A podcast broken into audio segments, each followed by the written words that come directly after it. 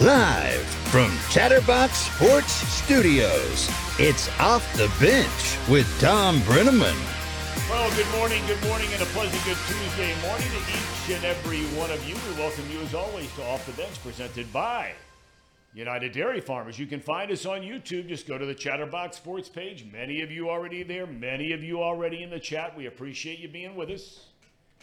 We got a lot going on. Let me say good morning to everybody around the horn, although we are working with a somewhat skeleton crew here today. No Trace, no Sean. Casey, good morning. Good morning, Tom. How you doing? I'm doing good. Good. I'm Got doing your good. Bengals lid going right there. The city skyline behind you. Beautiful look. Yeah. It's amazing on clear days here in Hamilton how you can see downtown Cincinnati. Oh yeah. Yeah. oh yeah. I bet. Good morning, Tom. Reed, you have brought a lot of energy today. A lot. You and Casey have shown up with a lot of energy today, Reed Mouse. I mean, you seem like you got a little extra sort of.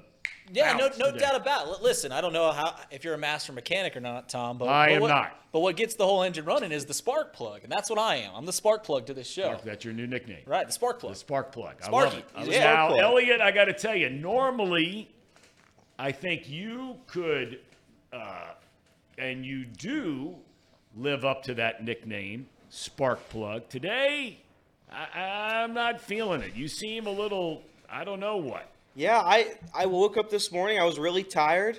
I was driving in, almost fell asleep at the wheel. We're just tired. Nice. We're just tired. I, I, I it was cold, and, and then my car. My listen, I The Impala, the Impala, Chevy Impala. What Yeah, year? pe- people are gonna make fun of my 2003 Chevy Impala. That's a good year. It takes a lot of time for this car to warm up now. So it was freezing me. I think my brain was going numb from the cold on the drive in, and and it was just it was just making me sleepy. So I, I'm here. I'm a little I'm a little low energy, but I'll pick it up. I'll pick it up for you, Tom. Here we What go. is good. that sweatshirt you're wearing? I can't see it. This is a it's Nelson and Murdoch. Oh my it's a it's God. a it's a it's a it's well it's a uh, it's a superhero show. It's it's called Daredevil. It's one of my favorite shows. Tom, you should watch it. It's they, It says attorneys at law. What the hell are you talking about? the characters are lawyers. The Yeah. characters are lawyers. Oh, okay. So it's I yeah I, I don't need a lawyer right now, but I, I might need one in the future. You might need one in about 15 minutes, depending on how you uh, can handle your tongue. Although we're on YouTube, I guess you can say just yeah. about anything. You can say whatever you want. Right. Yeah. I can say whatever I want here. Okay. All right. Feel comfortable. Want everybody comfortable. Course, many people around town still talking about the Bengalis, their big win over the weekend, and a lot of comments I found fascinating that have kind of drifted out now from the locker room after the game. Some of the players and talking about Joe Burrow, how he had this look in his eye that they had not seen at any point in time this year, primarily because of his injury. In other words, many of the Bengals were saying after the game that Burrow is back. Of course, 26 of 36, three touchdowns. That's a nice start. The game is reminding many, and I think Casey brought it up yesterday, of last year's win over New Orleans, which put the Bengals at two and three on the year, right where they are right now. Coming up later, we'll visit with former NFL coach and Chatterbox Sports contributor Kyle Kasky. That'll be at 10:30. He'll break down some film from Sunday's game. Can't wait for that. Next up, of course, for the orange and black, Pete Carroll, Seattle Seahawks. Winners of three in a row, including an overtime thriller against a very good Detroit team. Now, the Seahawks were off this past weekend, so they've had two full weeks to get ready for the Bengalis. Seattle has scored 30 or more in three of their four games. They've scored 24 or more in every game. Their defense has 16 sacks in four games. Kickoff set for one at Paycor. Monday Night Football last night. Vegas.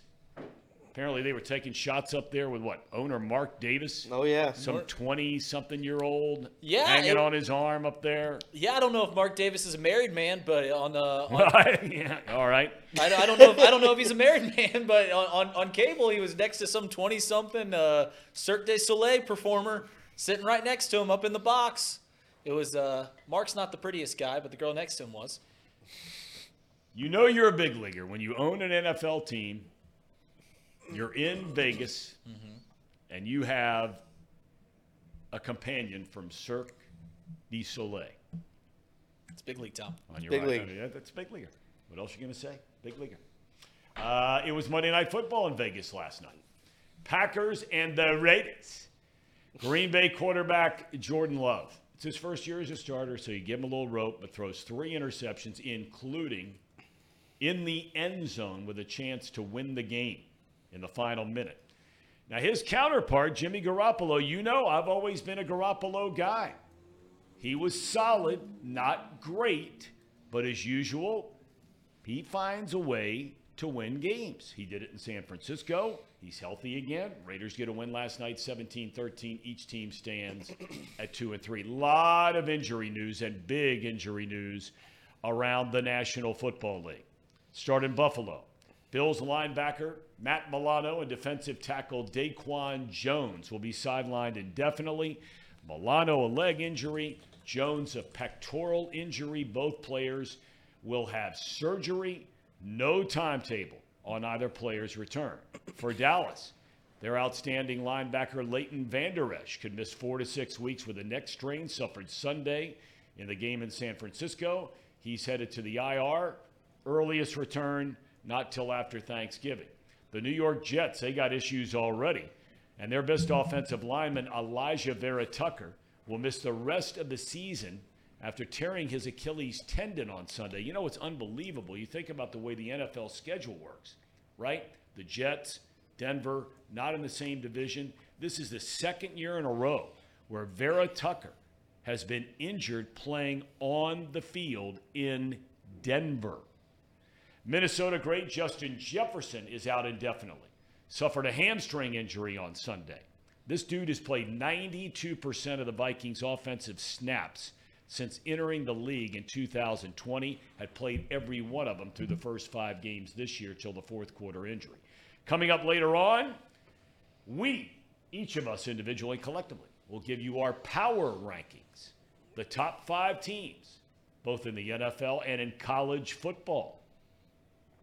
And there's going to be a major surprise from one of the four of us in here. Maybe two. I'll, of I'll let you knows? guess. who I think we'll have a couple. be. Yeah, I think Yeah, we'll have we'll a have a lot. surprises. We'll have some surprises for you. National League Division Series both resumed last night.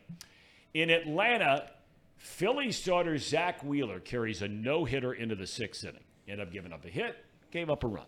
Then he gives up two more in the seventh, but left with a 4 3 lead. Braves catcher Austin Riley, who hit 37 home runs during the regular year, clubs a two run home run in the eighth. The Braves bullpen closed it out in a 5 4 win on an unbelievable defensive play at the end of the game. Philly had Bryce Harper at first, drive into right. Harris goes back, leaps up against the wall, makes a catch. Harper thought no chance he'd get it, was in between second and third, tries to backtrack, throw comes in, out, double played in the game. Series is even at one game apiece. Remember now, we told you yesterday, but this division series round is best of five. Game three in Philadelphia tomorrow night. Important to point out best of five because don't look now. The mighty Dodgers are on the brink of elimination. Arizona Diamondback starter Zac Gallen. I'm not so sure he's not the best pitcher on any team left in the postseason in the National League. He goes into the sixth, allows two runs. He was unbelievable, you may remember, against Milwaukee in the wild card round. Bullpen behind him, three and a third innings against the Dodgers. One hit shutout baseball, 4 2 Arizona winners.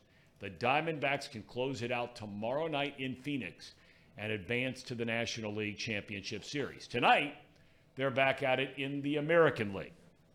Houston and Minnesota tied at a game apiece. Cristian Javier starts for the Astros. Sonny Gray will start for Minnesota. First pitch at 4 Eastern. You can watch that on TBS.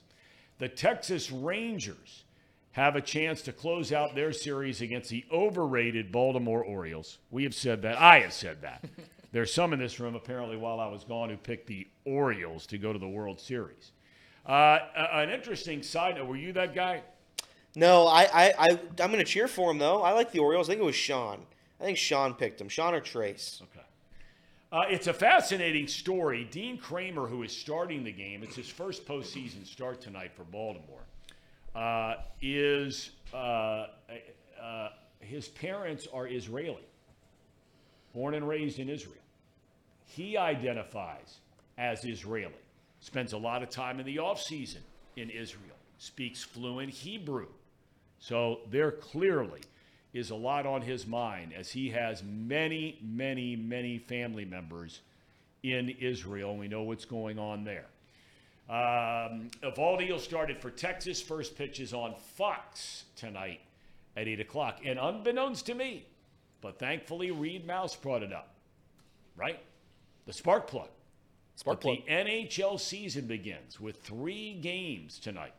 Columbus will open its season on Thursday at home against Philadelphia.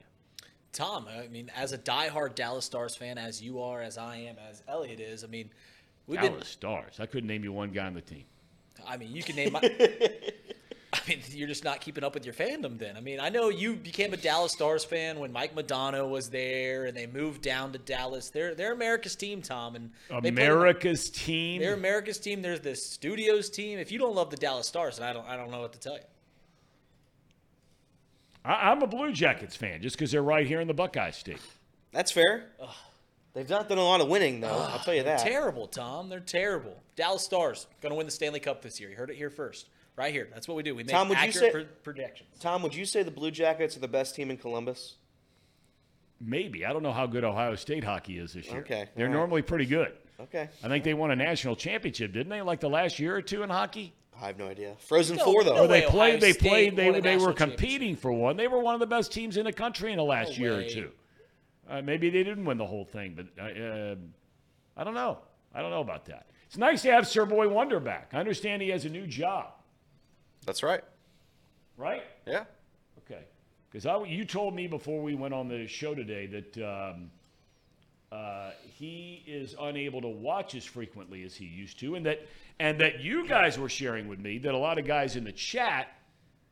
th- There's kind of been some turnover there a little bit. Mark little bit. Fetters, you say, has kind of taken over the show along with Everett. Is that about right? Yeah, some of these guys have have appeared. I, there hasn't been a lot of PB's Ghost. I know he was a.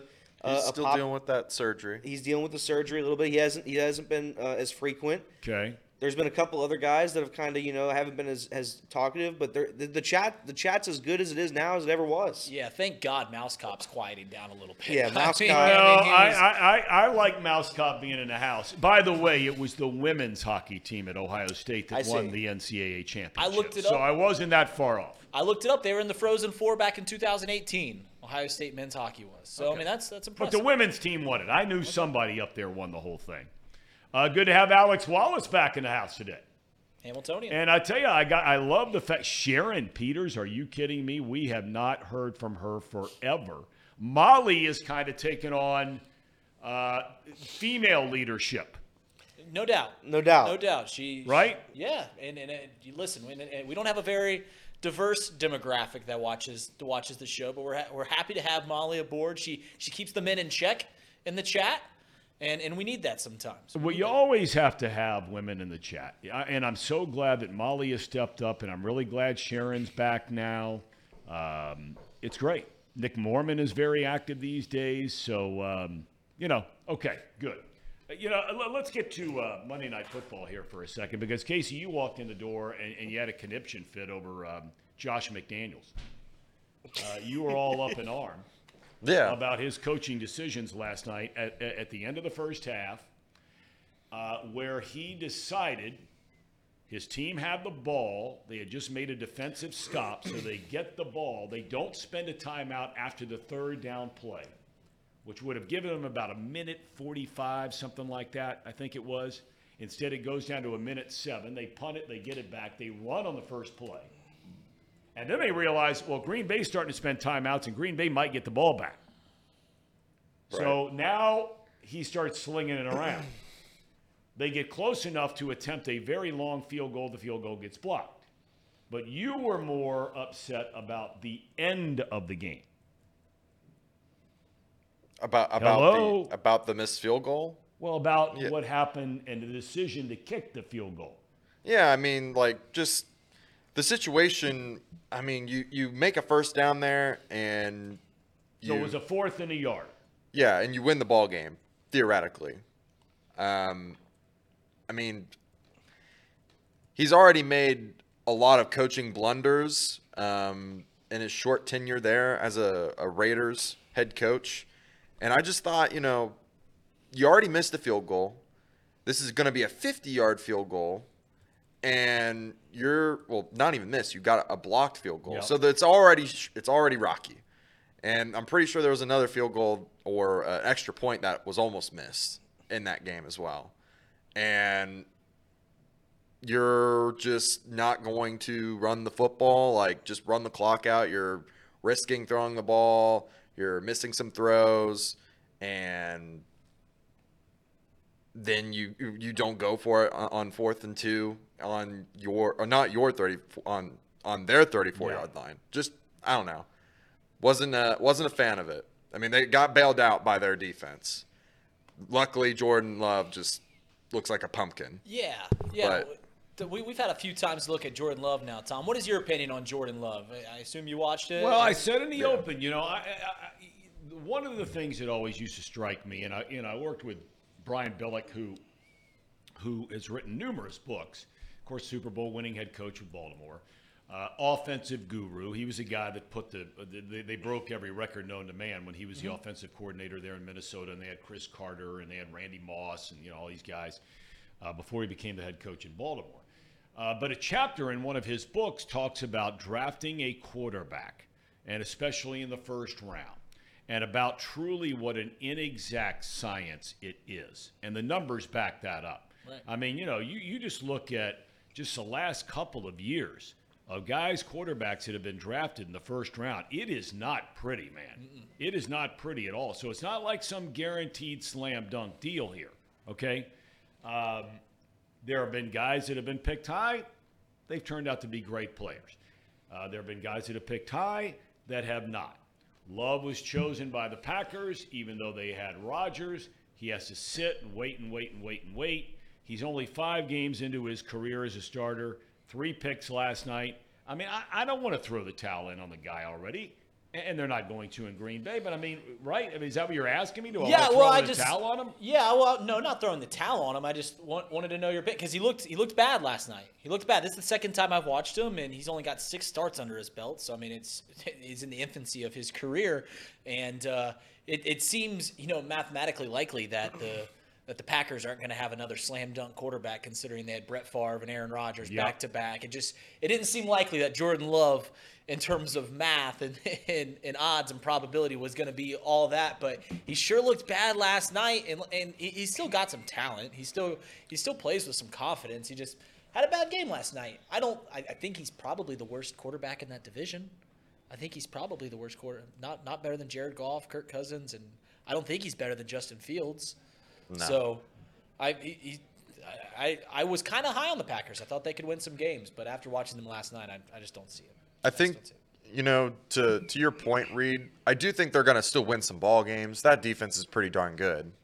It's just that offensive line is a shell of its former self without Bakhtiari. Right. And I think they their other starting tackles Yep. also out for the season. Like they're just not able to do what they want to do, which is effectively run the ball, set up the pass. Although Aaron Jones has been hurt.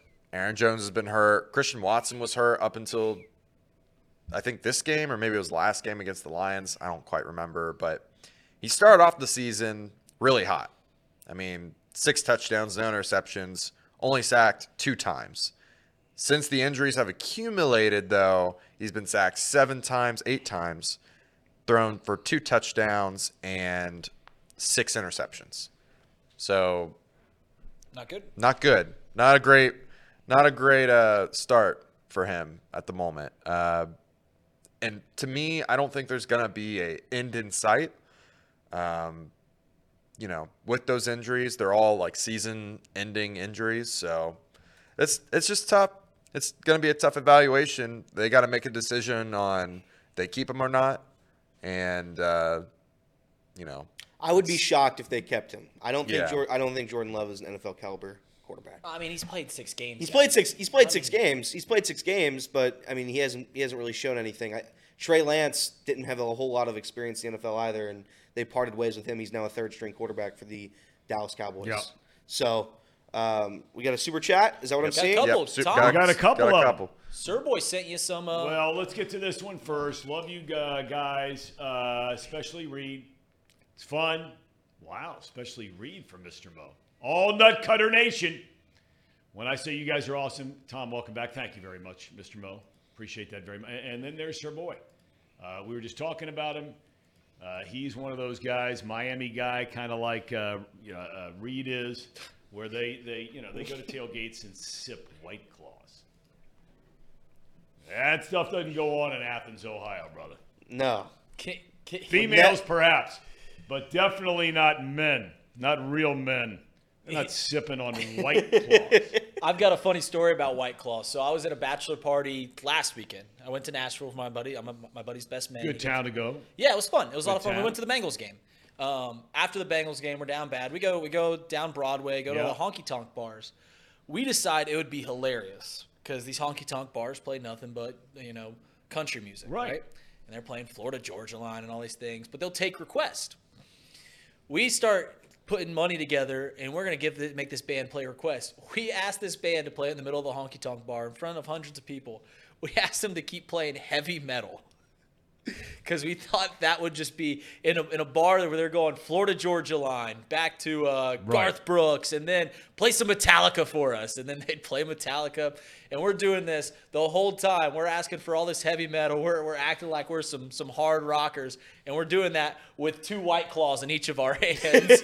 So we're in a conky tonk drinking drinking black cherry white claws asking for them Oh to play Pantera and Metallica but Tom, one day, one day soon, you'll enjoy a white claw and you'll love it. I, I can promise you that's not going to happen. Oh my god! I, I mean, I, I can guarantee you it's not going to happen.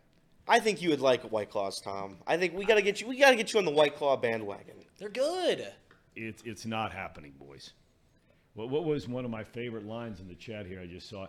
Uh, Nick says, "White claws are just flavored TV static." That's big league line right there.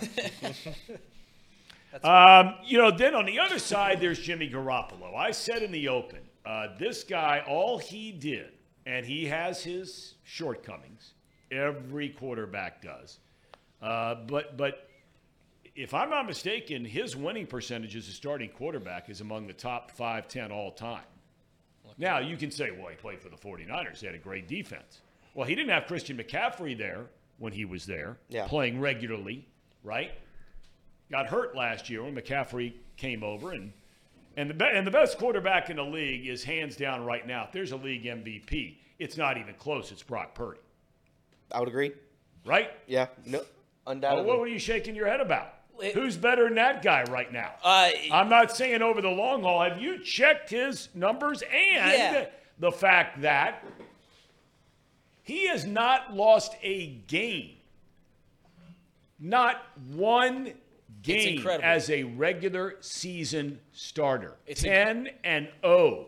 listen, Tom.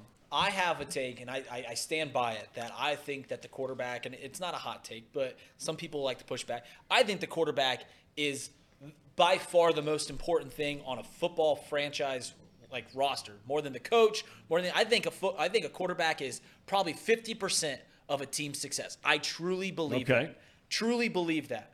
And we're seeing what Brock Purdy's doing over in San Francisco, and he's balling out.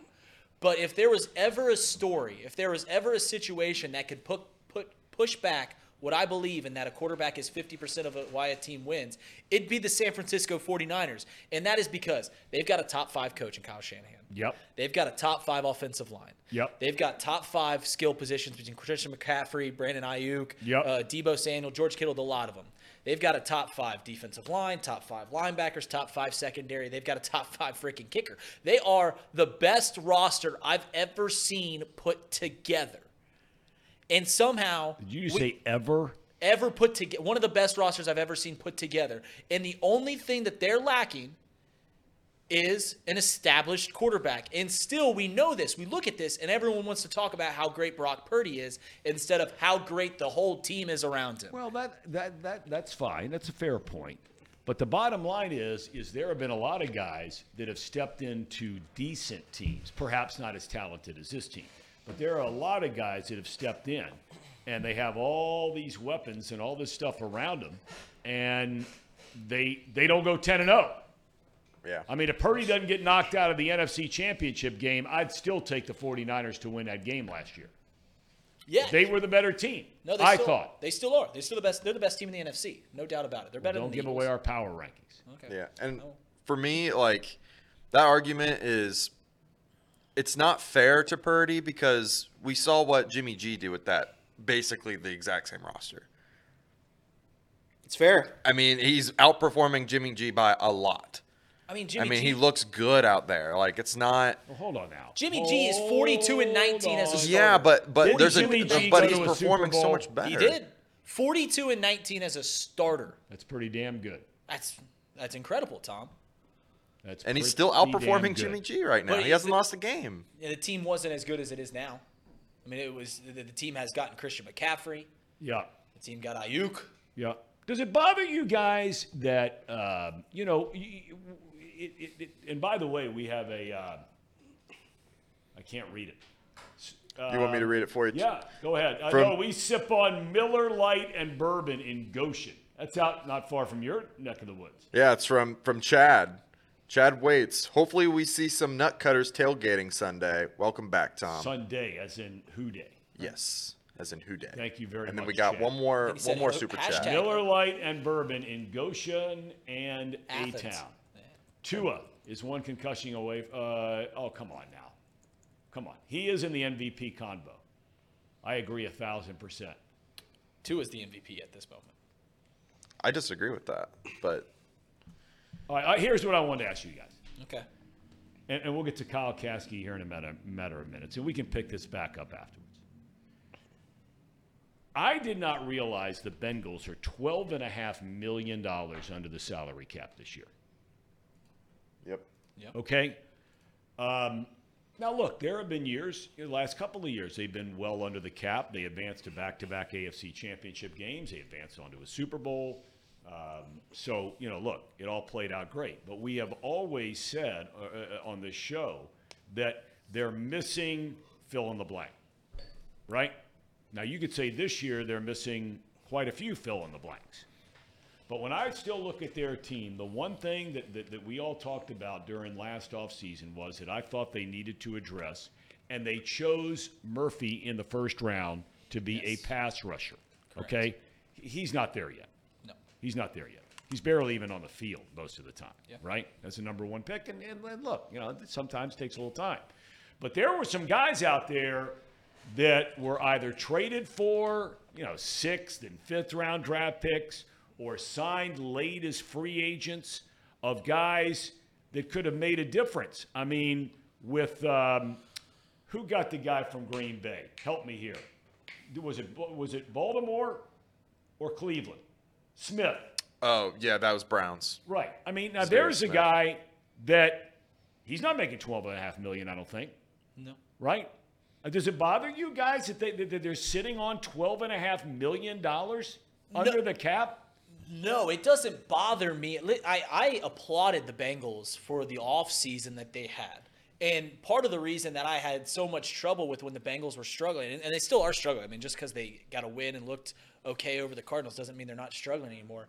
The problem that I found with the Bengals is I look at their roster and I don't know what's missing.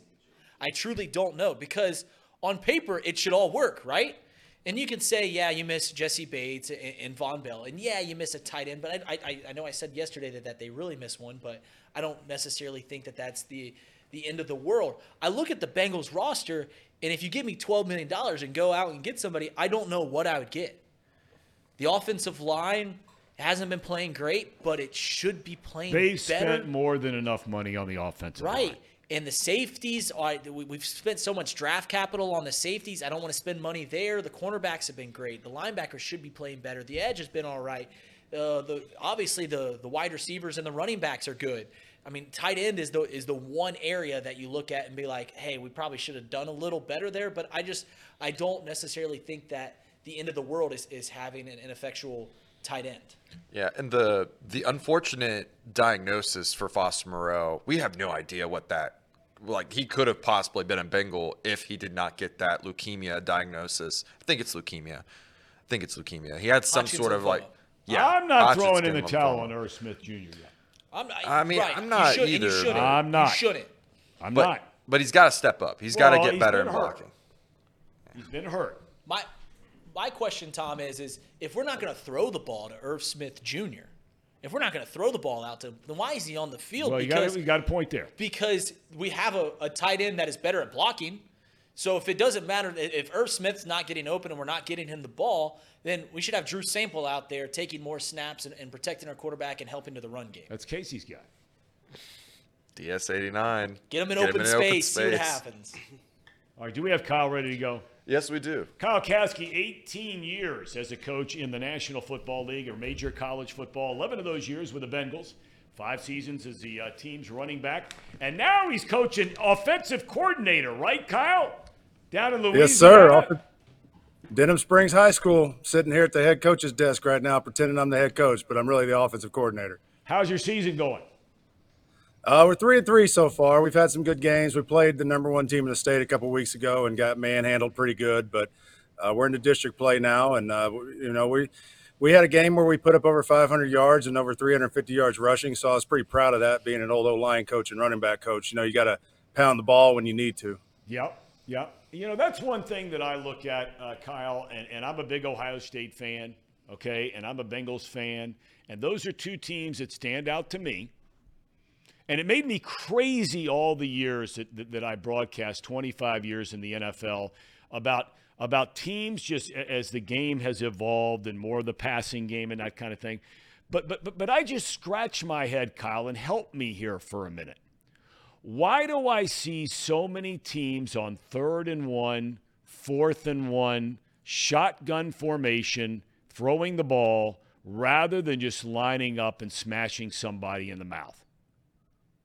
Uh, number one, I think it goes to the whole fact of when you look at third and ones and fourth and ones, they're mostly usually in some form of big personnel playing man, and they're they're trying to stop the run. So when you watch their film, you're like, man, look at this. We could exploit them in the pass game. Hey, we can get some passing yards. We could get a big play. But there's times where sometimes you just need to like, like you said, just run the ball and get the first down and go from there. Because I would rather take my chances on first and second down than have to take a chance on third or fourth and not, you know, have to get the ball back just because I want to take a shot. Now, there's a time and a place for some things like that, but not if it's like almost every time. And I feel like right now it's it's getting to a point where it's uh, you see it a lot. I mean, I, I love the the tush push if you want to call it. I don't. I actually have that play, and I don't call it that. I think that's just kind of a bad term, but. Uh, that's a play you just get down, you get the first down, and move on, and then go on and do your thing after that. All right, well, we're going to circle back to that in a minute. I want to talk about Sunday's game. Uh, you know, look, you know, uh, even though you don't live here, you follow this stuff religiously, uh, watching the game film and everything else. Uh, everybody around here was all over Zac Taylor and Brian Callahan uh, after what had happened prior to this past Sunday about, you know, hey, look, you knew Burrow was hurt. You know Burrow was hurt since July. Uh, couldn't you have done something about it or done something differently about it to make this offense look better? What was different Sunday, if anything? Well, number one, I guarantee you, Joe Burrow had to have gone into them and said, "Hey guys, I'm healthy. Let me play." And uh, because they did some things in that game that looked like the things they were doing last year, and even back to when he was at LSU and he was having the best season ever of any college player, they got in a lot of empty the other day.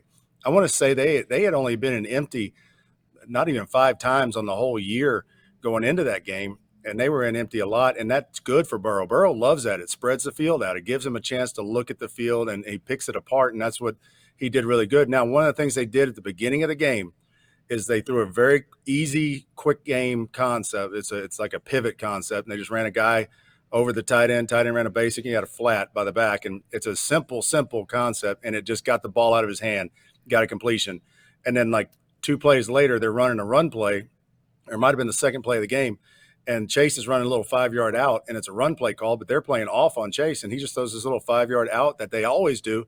And right now, that's that's what they need to do is it's a rhythm, and you know Burrow needs a rhythm. And one of the things I noticed too that they did, they actually did it. They did a little play action. Now it was out of the gun, but they did some play action where they took a shot, and that's what that big play was. And man, you you got to you got your horses out there, let them run. And protect it up, move the pocket slightly like they did, and it keeps those guys from a straight rush, just pinning their ears back and just rushing straight at him. And it moved the pocket a little bit, gave him enough time, and he launches a ball just like you've seen in the past. But I think it's more of getting him back to what he's comfortable with. And again, I think those empty formations in the pass game are, are what he's comfortable with, and you saw a lot of it. All right, so so walk me through because for for the layman, and, and I, am a layman when it comes to this kind of stuff compared to guy guy like you and, and film. The the natural reaction for fans or for a guy like me is to see Joe Burrow with an empty backfield, and that's what you're talking about when you say they go empty. Yep. They're splitting five wide, right, the whole nine yards. No yes, extra running back back there to pass protect, whatever it might be. You, you know where I'm going with this. The first thing I think as a Bengals fan is like, are you kidding me? Burrow's going to get killed back there. But that's not what the, the, the, it's designed to do to the opponent's defense, correct? Correct, and, and it's designed to think about this. If if you've got everybody condensed down in there, and, and you, basically you could condense your whole defense down in there, you're not having to cover the whole field.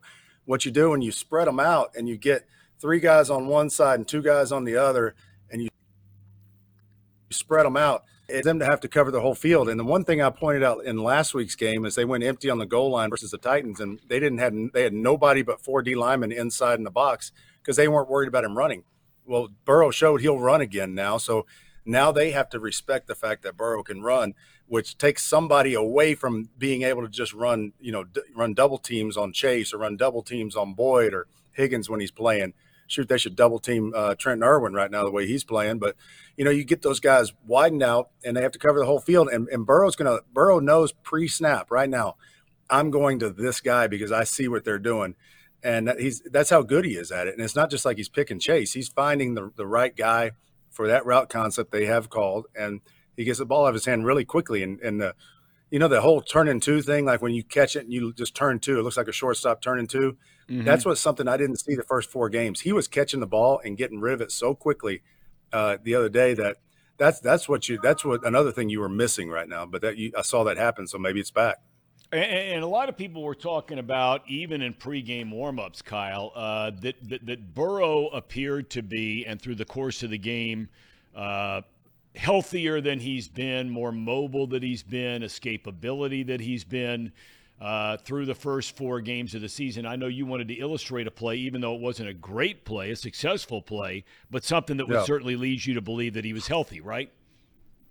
Yeah, and there's a, I believe this one, one you're talking about, it was a sack. Yeah, and but it, but before the sack, I mean, the moves this kid is making before he gets sacked, he's hopping around, literally hopping around, uh, bouncing sideways. I mean, and then he takes a hit, and he just hops right back up, and it's a it's a play that, you know, yes, it's a sack. I get it. It's not. It, there's a lot of other things wrong with the play, but it's what he showed in this play that uh, you'll see happen here now this is uh, you'll see he can bounce it when it, when the snap comes. He'll bounce around. And it's well enough to avoid a few defenders. Now he's not getting out of this sack, guys. But watch, watch what he does here. I mean, a, a healthy a healthy right. Burrow looks like that.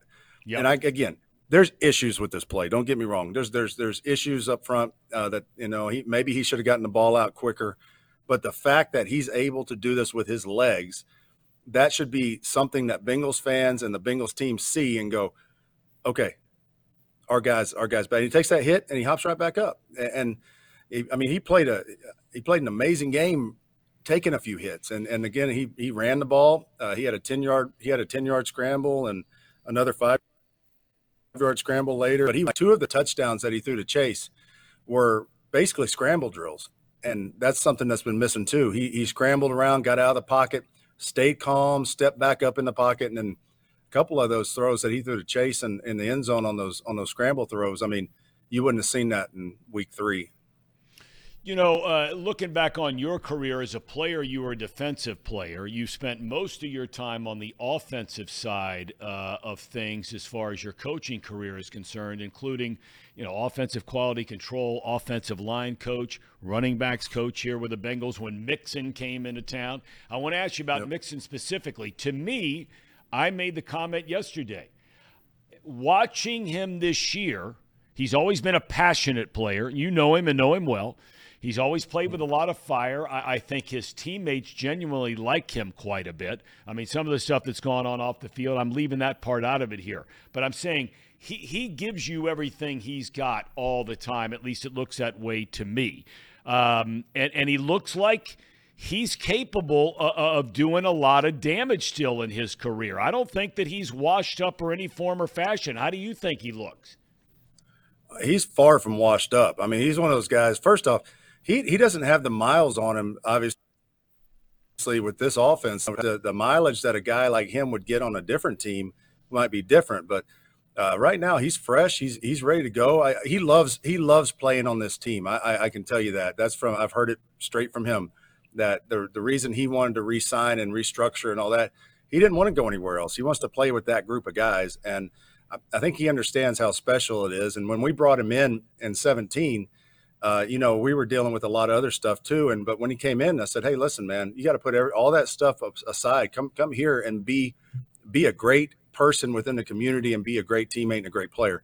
And the kid has done everything. You know, I know he's got. There's been some issues this past. You know, but some of the stuff I don't know if it gets overblown, but I can tell you this much: like the kid's not going to purposefully do anything to uh, hurt somebody, hurt the team. Um, he he really is. He's grown up a lot, and but the passion is there. I mean, you talk about a kid who, yeah, he wants the ball, but at the same time, when go watch like when a, like Cam Taylor Britt gets the the pick six. I mean, one of the first people there yep. is Mixon, and yep. that that's not that's not a facade. That's not him trying to get on camera. Like that kid has done that since he's been there. I mean, somebody makes a play, offense, defense, special teams. I mean, he, he wants to be there and get and get in on the energy and bring the energy. But yeah, he's far from washed up. And if you know. I think if they could continue to give him some chances in these games, I know the run game hadn't looked great in this last game, but it, it's not bad. It's not as bad as I think people are no. putting it out to be. It just hasn't been used as much as it probably should have. That, that's exactly right. Now, now I want to ask you this about the offensive line. They're spending a king's ransom on this line, especially at left tackle, center, right guard, right tackle. They're spending a lot of money. Now you yep. got the, the, the kid at left guard. How is the offensive line when you watch them on film? How is the offensive line played? Um, I'd say they haven't played up to what you would expect them to. I don't want to say they're playing horribly. There, has been some years I would say, man, that they're they're just bad. I'd say this year they're they're just not living up to the expectation of the amount of money that's been put into the group. Uh, Orlando Brown at left tackle. I mean, he's done some things that are a little questionable on his sets. And I know I worked with Frank for Frank Pollack for a year, and I know Frank doesn't teach the sets that I'm seeing from some of these guys. And I think sometimes they get they get in their own head, and you know, offensive linemen are known to you know kind of do their own thing at times when it comes to trying to stop a pass rush, especially if they've gotten beat once or twice during the game. But I, I think he's just got to stick with what he's doing. I think the other guys are playing just they're, they're playing okay. Volson, The funny thing about Volson is I think they've got him in the perfect spot because they've got him just mixed in the middle between a bunch of, of guys where he could, if he messes up, it, it kind of gets masked by some other things too, by, the, by those guys around him. And, you know, but the rest of those guys that are getting paid that money, there, there's some twist games that are coming free. And there's some, uh, just some basic, you know, pass, pass pro in all reality. I think the run game's not that bad. It's really not too bad, but the the pass pro stuff is just inconsistent right now, and that that's not a sign of a Frank Pollack coach team. And I'm really not sure why it's act why it's happening that way, but um, you know they do need to step it up. All right. Well, I want to uh, just just just from a philosophical standpoint because you've been there for a long, long time. People around here are, are on Volson pretty good now. Uh, he got a chance to start as a rookie. Here he is starting for a second straight year in an NFL locker room over the course of a season. Now, look, they're not going to sit down, even if he's playing bad. They're not going to sit down guys that are making a lot of money. Okay, but mm-hmm. but is there still legitimate competition for the starting left guard for the Cincinnati Bengals five games into a season? Uh, I would say I would say yes. I say I think it's always there. Um, I think it's one of those things where it's got to be an obvious change, though. Who the guy you're putting in, you when you put him in, it better be it better work, and he better be the guy. There better be full read and practice, something that uh, in the meetings that have that's gone on, or but I mean, really, Volson. In all reality, if you go watch the the team overall, And if people want to say he's the weak link of the group, sure, he's the young, under, you know, whatever. He's the the low drafted guy, the non big salary guy, but he, he's also not playing nearly as inconsistent as some of the other ones. So uh, if if he, if he wants to get, I'd say this: there always has to be competition because I always told the running backs too is if if you don't help number two behind you get better and you're worried that he's going to overtake you, then he's going to overtake you. Because the thing about a guy who's behind you, if a guy's behind you and you push him enough, he'll push you to be better too. How has Jonah Williams been at right tackle?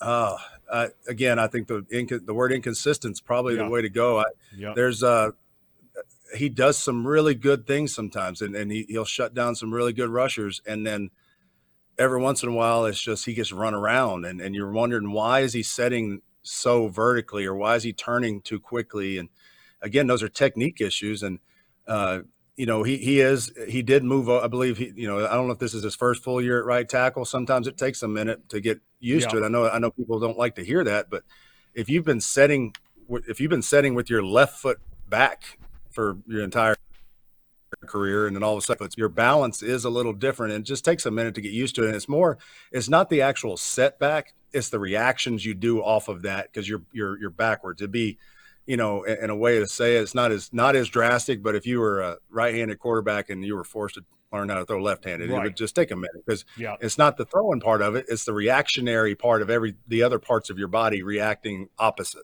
so right. uh, i think he's just inconsistent right now all right, last thing I want to ask you about Seattle appears, at least through four games, to be a different cat. Uh, hmm. They really get after the quarterback. Uh, and, and, and, look, Pete Carroll, uh, throughout his entire coaching career, college or pro, he generally has an outstanding secondary. They, they press you, they, they bump you.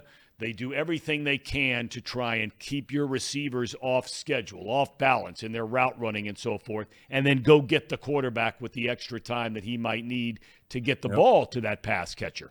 Um, is the pass rush the biggest challenge for this this this Cincinnati offense this week? I think I think it's it's going to be. Uh, I think too the the they are so quick to get they rally so quickly to the ball too. So if if you're throwing these shorter passes too, I think another challenge is going to be is finding ways to ball break a tackle or if you're not catching the ball, rally and go block because they rally so hard. There's like you mentioned their secondary, that Legion of Boom group that uh that's kind of come that's coming back. You know the yeah. you know Quandre Diggs, who's a safety for him, played played with us, and when I was in Detroit, and he's a very very good player. And having guys like that in the secondary, now up front, again, yes, you, you've got to just be able to, and they're so sound. They don't do a lot on defense, really. In all reality, if you go look at the, you know, compared to like Arizona, Arizona had a, a thousand different looks, and that was one of those teams you had to have, you know, every protection had to have a, an adjustment to it, most likely. But uh, when you look at Seattle, they're going to do what they do, and they're just really, really good at what they do, and that's the Pete Carroll way of doing things. And he, you know, it's competitive. You know, he's known yeah. for being, you know, competition Monday and things like that that these guys are competing at everything they do, and, and it's a it's a culture mindset that they have there, and I think that's something you you can't really break them as easily as you can break some other teams. So they're going to have to fight to the end with this group. All right, fellas, uh, Reed, um, Casey, E Train, anything for uh, Coach before we let him get out of here? Uh, yeah, Coach. When you watch the Bengals on, on Sunday, besides Joe Burrow, besides Joe Burrow's mobility, what stuck out to you most? And just their ability to move the ball downfield and get in the end zone? Uh, I think they got back to just being themselves. They were they were they looked like they were comfortable running routes, pass game, and they were also comfortable in creating uh, broken plays. So if the play wasn't there initially, they they kept playing, and Burrow kept playing, um, and it just was a you could tell that there's a there's a there's a little you know juice that comes to that group when the you know those like him and Chase are feeling it. You know, Chase broke the record, but think about that. A lot of his passes were not. It's not like he caught a bunch of deep passes. He caught one deep pass, and the rest of them are, are dink and dunks. But he had a ton of yardage, had a great game. But it's again, it's it's finding a way to to get that kind of flow going. But that helps the run game too. And, and over time, it will help. Trust me. They're going to be watching this film this week, and they're going to say, "Oh crap, man, he's back to throwing those RPOs. We can't just load the box on the run game." and, and, and hope he's not going to move again. So that just opened up the run game too. So I, I would say if you watch when you're watching it this weekend, when you see obviously the back in the backfield, but you see more of an open set, two by two or three by one open sets, you might have a little bit more room to run the ball because they're going to be worried about RPOs this week. Yeah, are RPOs the, the answer to the, the run game problems that they've had? Is that is that the answer to, to kind of get this run game moving? I think so because uh, all of a sudden you you don't you're not blocking a guy anymore. You, you, there's a either a, a, a defensive end or a, a, linebacker or maybe a safety if a safety's down. But there's some somebody that usually game that all of a sudden you're not worried about blocking anymore. You just as the line and tight ends and and you just you X them out. They're not there anymore, and that's the way it's taught is you know just don't worry about that guy. He's he's invisible to us, and it creates it creates better angles. Uh, it creates a little bit more confidence knowing that hey, I don't have to overcompensate to go get that extra guy.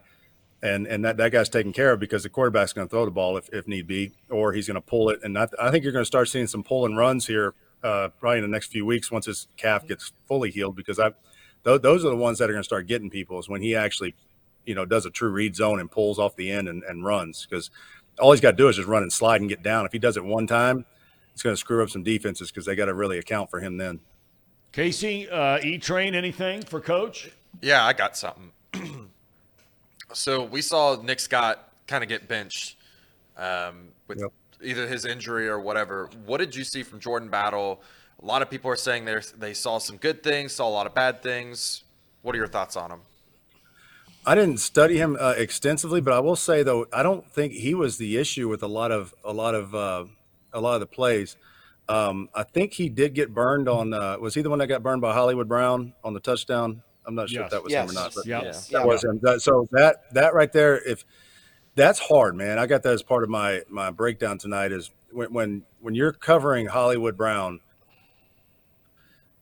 he had and Hollywood Brown did a slight inside release, and he jumped inside like you know, and that made Hollywood Brown get outside, and he ran a slot fade for a touchdown and again, you just got to. You know, that, that's hard, man. I mean, Hollywood Brown. That's that's not somebody you want to go covering in basically your first game to really mm-hmm. you know be mm-hmm. exposed and And but I'd say other than that, he didn't really. Uh, this is a good thing.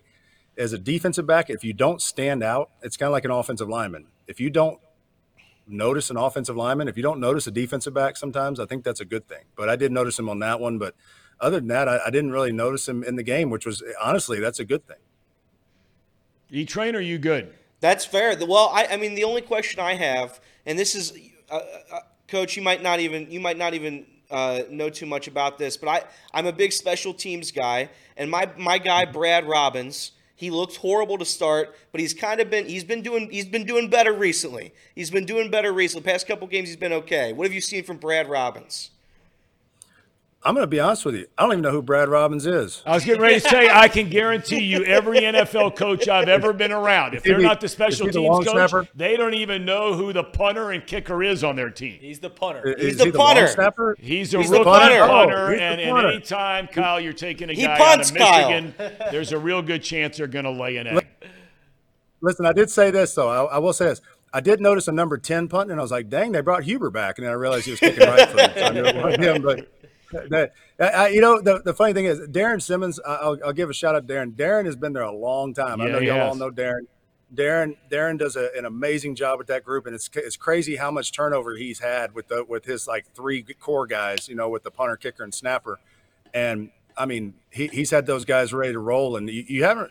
You have, I mean, not, I'll knock on wood right here, but you haven't no, you haven't noticed them, and no. that, that's the good thing. They haven't. There hasn't right. been an issue with that. Um, the one good thing about special teams, though, is uh, you know Trenton Irwin's making some plays, and um, I mean that kid's standing out. I, that, the Bengals are lucky to have that kid, man. I, I, you know the fact that he's able to step in, that's a big time backup to be able to come in and do what he's doing. And I thought it was very important, uh, knowing that uh, it's interesting you bring him up. I, I, thought it was one of, one of the more overlooked aspects of that game, offensively speaking, right there in the first couple of series when they get 10 points on the board in the opening quarter, uh, was the fact that, look, Arizona knew you didn't have Tee Higgins, right? The, the, the Bengals tight end pretty much has been non existent, that position most of this year early on. I yeah, think yeah. That, that, will have a chance to change. But look, you know, they knew uh, Boyd was there, yeah, but they, I mean, early on to connect with Irwin a couple of times to start that game. I think one went for seven yards, another went for 12 or 14 yards, something like that,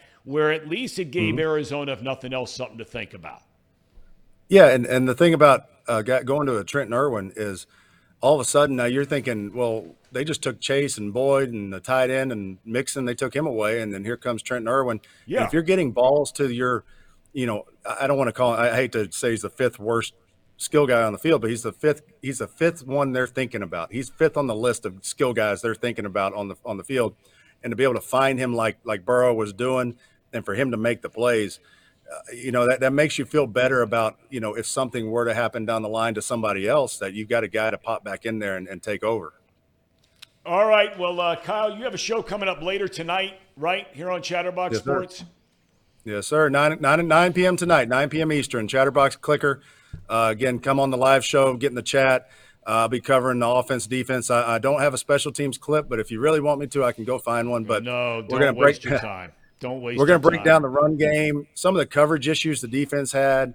Um, uh, you know, obviously, showing you kind of some things about Burrow that maybe you haven't noticed, and and some things that maybe, uh, if you see from a coach's perspective, things that I noticed that it may it was it may have been a like that broken play on a sack, but I noticed something else. There's there's things that are showing up that in a couple weeks are probably going to make this team take off, and that, that's what I'm going to cover tonight, 9 p.m. Eastern on the Chatterbox uh, YouTube right here. All right. Uh, you can find him, by the way, uh, at Kyle uh, at Coach Kyle Caskey. That's uh, Twitter at Coach Kyle Caskey. And uh, Coach, we thank you so much for your outstanding insight. Thank you very much, and look forward to your show coming up later on tonight. All right, thank you guys. Y'all have a good one. All right, you too. See, coach. It's good Coach. stuff there, boys. It's good stuff. Stuff. I don't know. I've I never played football. Well, I, I did until like midway through high school, but Right. Never really understood the game. And the, the thing that I love the most about the show is is it helps you understand why things are happening on the field. That's what I like about it. You know, it- it's not just sitting there like a dumb football fan, just yeah, we moved the ball down the field, yeah, we scored. You actually understand the blocking schemes. Yep. You understand the defensive roles, fill filling gaps, and, and, and who they're covering and stuff like that. It gives you just another layer to understanding the game. It's really good stuff. If you guys haven't watched it, I know there's, what, 150 people watching this show. Please tune in tonight. Coach Caskey does a great job. All right. Well, you know, I mean, we're getting to that magical time. Is it magical, Thom? Well, you brought it up earlier. Uh, for those in and around uh, greater Cincinnati, and, and more specifically, right here in beautiful downtown Hamilton, Ohio, big weekend this weekend here in Hamilton.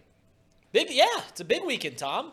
It's, uh, listen, This You is a big weekend. I mean, This, this, is, is this thi- is Thom can't can't sell this enough. This is the biggest weekend in the city of all time. This weekend. All listen. right, I want everybody to sit on that thought because I want to get to the weather.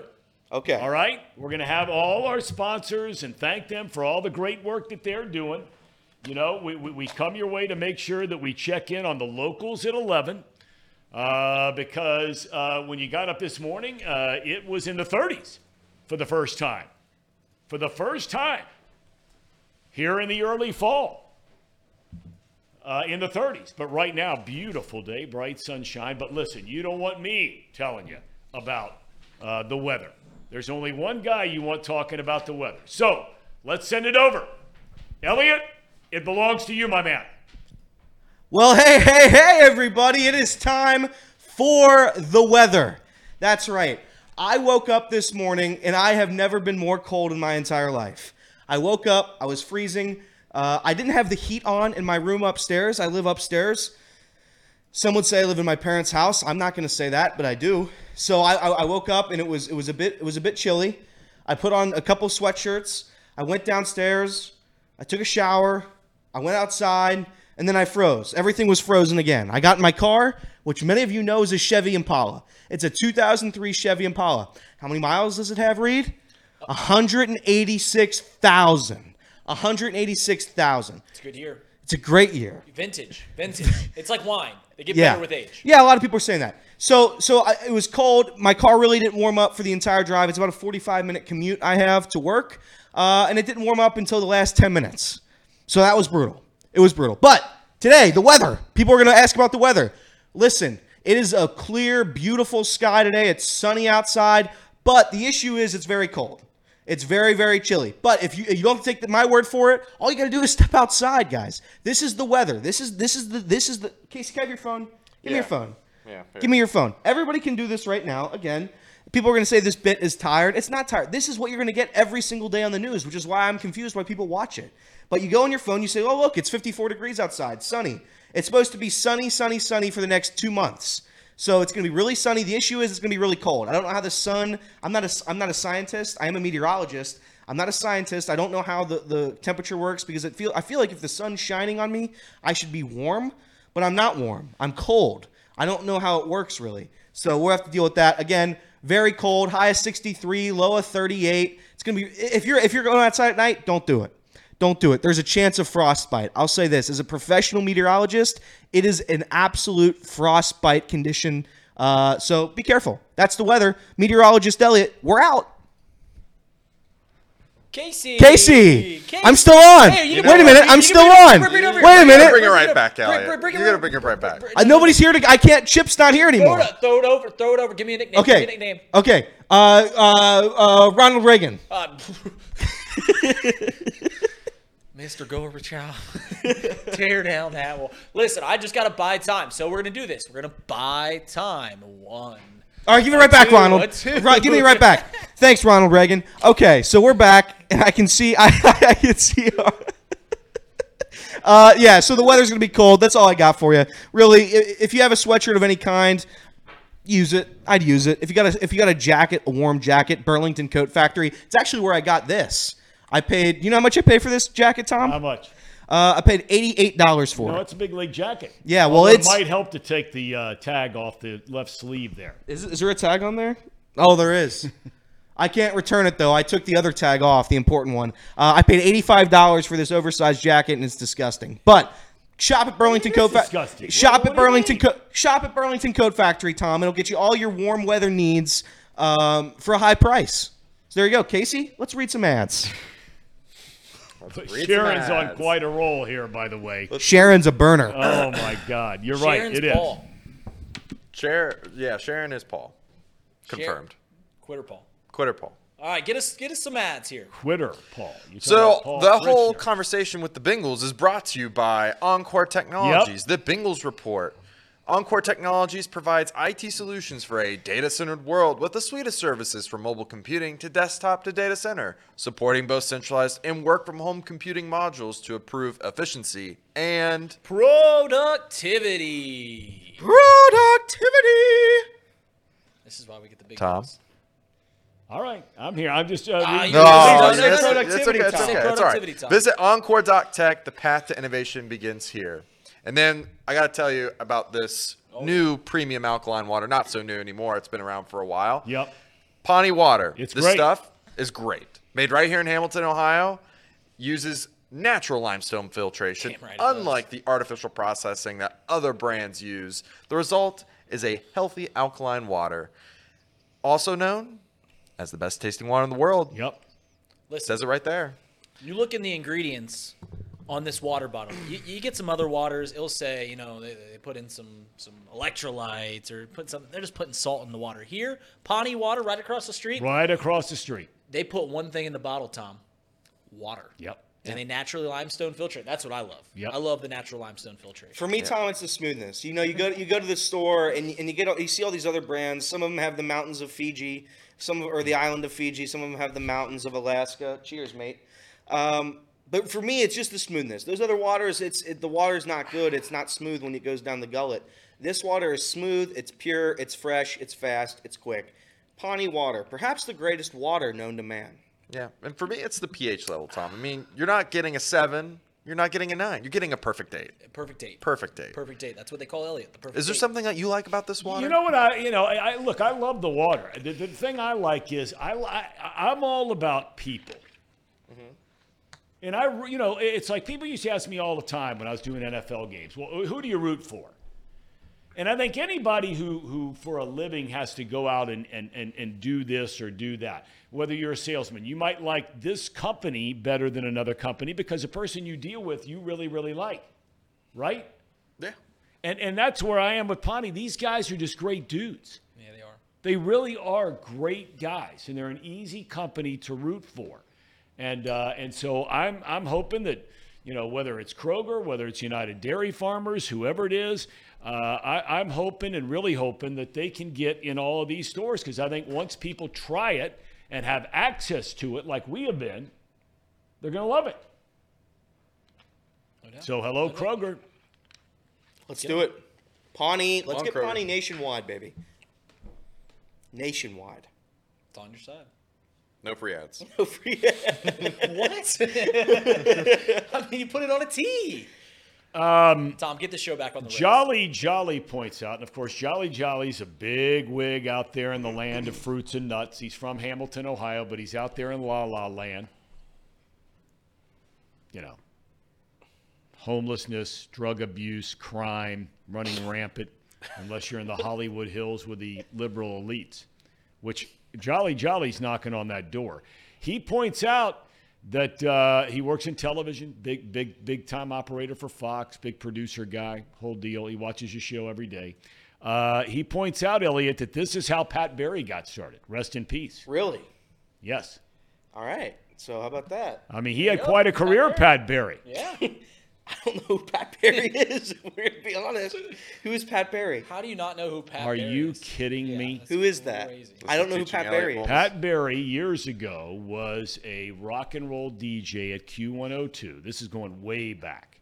Then he became the weatherman at Channel 5 when Jerry Springer and Norma Rashid were doing the news at Channel 5. He became the most popular weather guy here in the town and was for about 30 years. Retired a few years ago and just recently, very sadly, uh, passed away. Um, but he was he was huge here in Cincinnati. In fact, uh, the main drag in Mount Adams up there, Really? uh, they renamed Pat Barry Way because he Oh, I lived up know there and spent all the time out there. Hung out all the time with Denny Jansen and Johnny Bench and all. I mean, they were all big time buddies. Yeah, yeah, youth. That's right. That's right. The youth. The youth. Pat Barry Way. We got to give a we, we have a we have a super chat in here from Chi-Town Real Estate. He said, "Reed, give me a free ad." Well, I paid here two dollars for that super chat. Listen, we're gonna take that two dollars and we're gonna we're gonna find us ourselves a broker up there in uh, in Illinois, and we're gonna buy some Chi-Town Real Estate. That's your free ad. Chicago, another city uh, falling apart at the seams. Oh no, Tom. No, it's funny. I I, I, I ran. Not, it's not actually. It's, there's nothing funny about it. It's sad. I ran into a guy yesterday whose daughter went to Indiana, got a graduate degree, was so excited about moving to Chicago. I lived in Chicago. What was the guy's name? When I was, what's that? What was the guy's name? Uh, you know, I, I don't even know.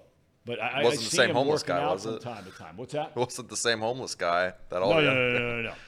Uh, and this guy uh, was telling me his daughter went to Indiana, got a master's degree. She was going to work in Chicago, her first job, big job, all this kind of thing. And, you know, I remember when he told me she was getting that job and I had a chance to meet her. And I'm like, God, you're going to love it. I was there when I was, you know, young and single and da da da da, 26 years old and this and that and everything. I said, it's the most unbelievable place in the world. And it was.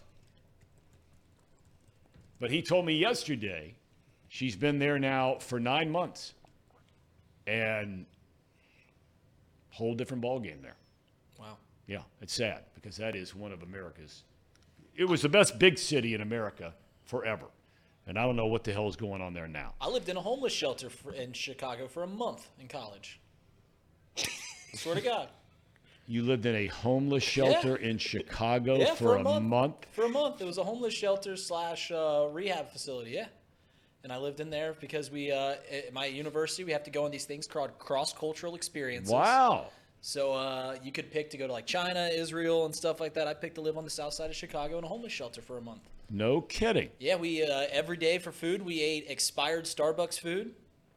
We uh, yeah, it was it was an it was an eye opening experience.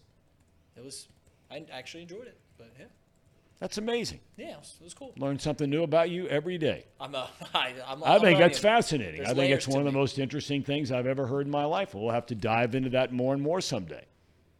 Yeah, absolutely. Yeah, I think we I'm should. more than happy to. I think we should. Um, all right. We, we, we have not gone over our picks from last weekend, correct? Correct. Are we going to do that right now? Let's do it right now. All right, we still have coming up give you our Power Five rankings in the NFL and in college football. Uh, one of our, you know, hosts here has really gone out a limb on that college football thing. I'll let you figure who that might be. Uh, okay, where are we starting? Let's start with college football. All right, college football. Here we go. Um, uh, Sean and I picked Oklahoma. Yeah. Sean Sharp. stood in for me, so that's Oh, so you're not even in this. no. I Sean, I was gone last week, so Okay. Sean stood in for me. Elliot, did you bet on this game? I did, Tom. Okay, enough said. Yeah, this was this was the first time that I bet on Texas all year. You told me yesterday you did not bet over the Well, weekend. I, I'm I didn't. I didn't. But this is like in the show. Oh, in the show. This is the first time I bet against or with Texas. Okay. I thought Texas was back. They're not back. No, they're not back. They're not back. Uh, okay, what do we got next? Next, we got LSU versus Missouri. Mm. Look at you, Hmm. I'm Tom. trying to think. LSU Whoops. won that game. Did you see how they won it? I did. Yeah. 49 to 33. Guess who I had on that one too, Tom? Didn't have LSU. See, this is a bad pick by Sean. I would have gone LSU. I would have gone LSU, and I would have been right. So Last- you guys last- are. I mean, a lot of you guys, and especially and Elliot. I'm, I'm, I'm guessing now. I don't know this, but if you're like every other UC fan I know, Mm-hmm. you're south on Brian Kelly. I'm very south on Brian Kelly. That's correct. Okay. I, I think I, I don't like the what, what he did to our program. I don't like the way he did it. So I am I What do you mean what he did to your program? He elevated- left. He, left before the biggest The game. In, second part of that, He con- the, the the second part of that is accurate. The first part is inaccurate. Correct. well, okay. You yeah, can't was say what good. he was did to very your program Rah rah rah rah. Brian for Kelly. your But program. Before the biggest game in school history, he leaves. I hear you. That's not right. Do you think that's fair? That's not what a leader of I men think would do. it was Tom. more the way he left. Yeah, I mean the way he left too. It, it's it, it's that was one of my favorite UC teams. That was Tony Pike. That was Mardy Gilyard. That was that was that was that was an amazing team. And he left and quit on us. And then we died against Florida. Tim Tebow just had his way. I think if Kelly's there, I don't think that changes that game. No, I think it does. I think it, all. that kills the momentum. I did that game. They had no chance. No, Yeah, they had a chance. talking Guys, and come on. you You think Brian and none. 40 It was Urban and Tebow's last game. Come on. Not happening. Well, I Okay, mean, what's Urban and next? Tebow's one thing. Pike. What's All right, next? We got UK versus Georgia. Now this is one I got sucked in. Elliot, apparently you did too. Whoops, that was my bad, Tom. I mean, I'm 0 3 to start this. This isn't very good. Did I- you have money on this game? Uh, I did not. I the only thing I had in this game, I had Georgia in a parlay. I didn't bet the spread. I, I didn't like the spread because, like, obviously you see me there. I, I, I had Kentucky covering. Yeah. And I didn't. I didn't want to put my own money on that, so I did not. But I had Georgia money line. I told everybody last week, take two games, take two games, and they were on the money. And that was Georgia to cover this one. They covered it by 50 points, and then also you'll see the other one later, which was the Jags over the the Bills. But right on the money. I mean, what, Tom? Are we going to keep doing this with UK? Are we going to keep doing this they get year? blown up by Georgia. I feel like every year. Last year, no. Last year it was close. Last year that game went down to the Yeah, fourth but quarter. Levis he had it. He, he choked it off Yeah, late. like it was, it was, it went down to the fourth quarter. But I mean, we do this every year. But We you know what? But you know what though, Reed? Um, and they they brought up this stat over the weekend. Outside of Alabama and Georgia, Kentucky has the most wins of every other team in the SEC over the last five years. they're in the East, right? They're- listen, I'm not. So is Florida. well, You think they get better players in Kentucky? The Florida Gators. yeah, yeah, yeah. Right? I hear you. I hear you. Okay, I'm just saying. I mean, they, it's pretty impressive what Stoops has done down there. I think it's amazing. But they, they're not ready to run with the big dogs yet. That day will come. All right. All right, next one. This one hurts. Hurts a lot. Oh, boy. Elliot, have you won a game yet? Tom. No. Tom. I don't mean to sit here and bring this up over and over again. I mean, I, I why are you kicking a guy when he's down? I, yeah, I'm 0 for 4. I'm 0 for 4. It doesn't look good. You, it's not like you've been any shining star. It's not like you've been any shining star. I don't know what your record I is here. I don't have my own. What do you call He's it that you have at Betfred Sports? What do you call that thing? That's, I'm glad you asked. It's called the Zebra Zillionaires Boost on Betfred Sportsbook. That was a great. That was a great call. Z Brazilianaires what? Boost. It's a boost. Boost. What does that mean? So it, it For takes, those of us non-degenerates. Okay, well, uh, so if if you're a non-degenerate, what you do, you go to Betfred Sportsbook, the greatest sportsbook known to man, and you take the Zebra Zillionaires boost, which is my two picks in a parlay. And what they will do, they'll take your the odds that I have on my picks, and then they'll boost it up. Boost it up. Boost. What does that mean? Boost. So They if, make if the it odds was better. if it was plus two hundred, if it was two to one, they'd bump it up for greater odds. It would be it's like three, three to one, three to it'd be one, three to one. four to one. So you get more money. You get more money. You get more payback. You get more return. And how's that working out? Next pick. All right, what's next? Next, we got OSU versus Maryland. Oh boy, the mighty. Oh boy. I mean, Uh, Casey, you won.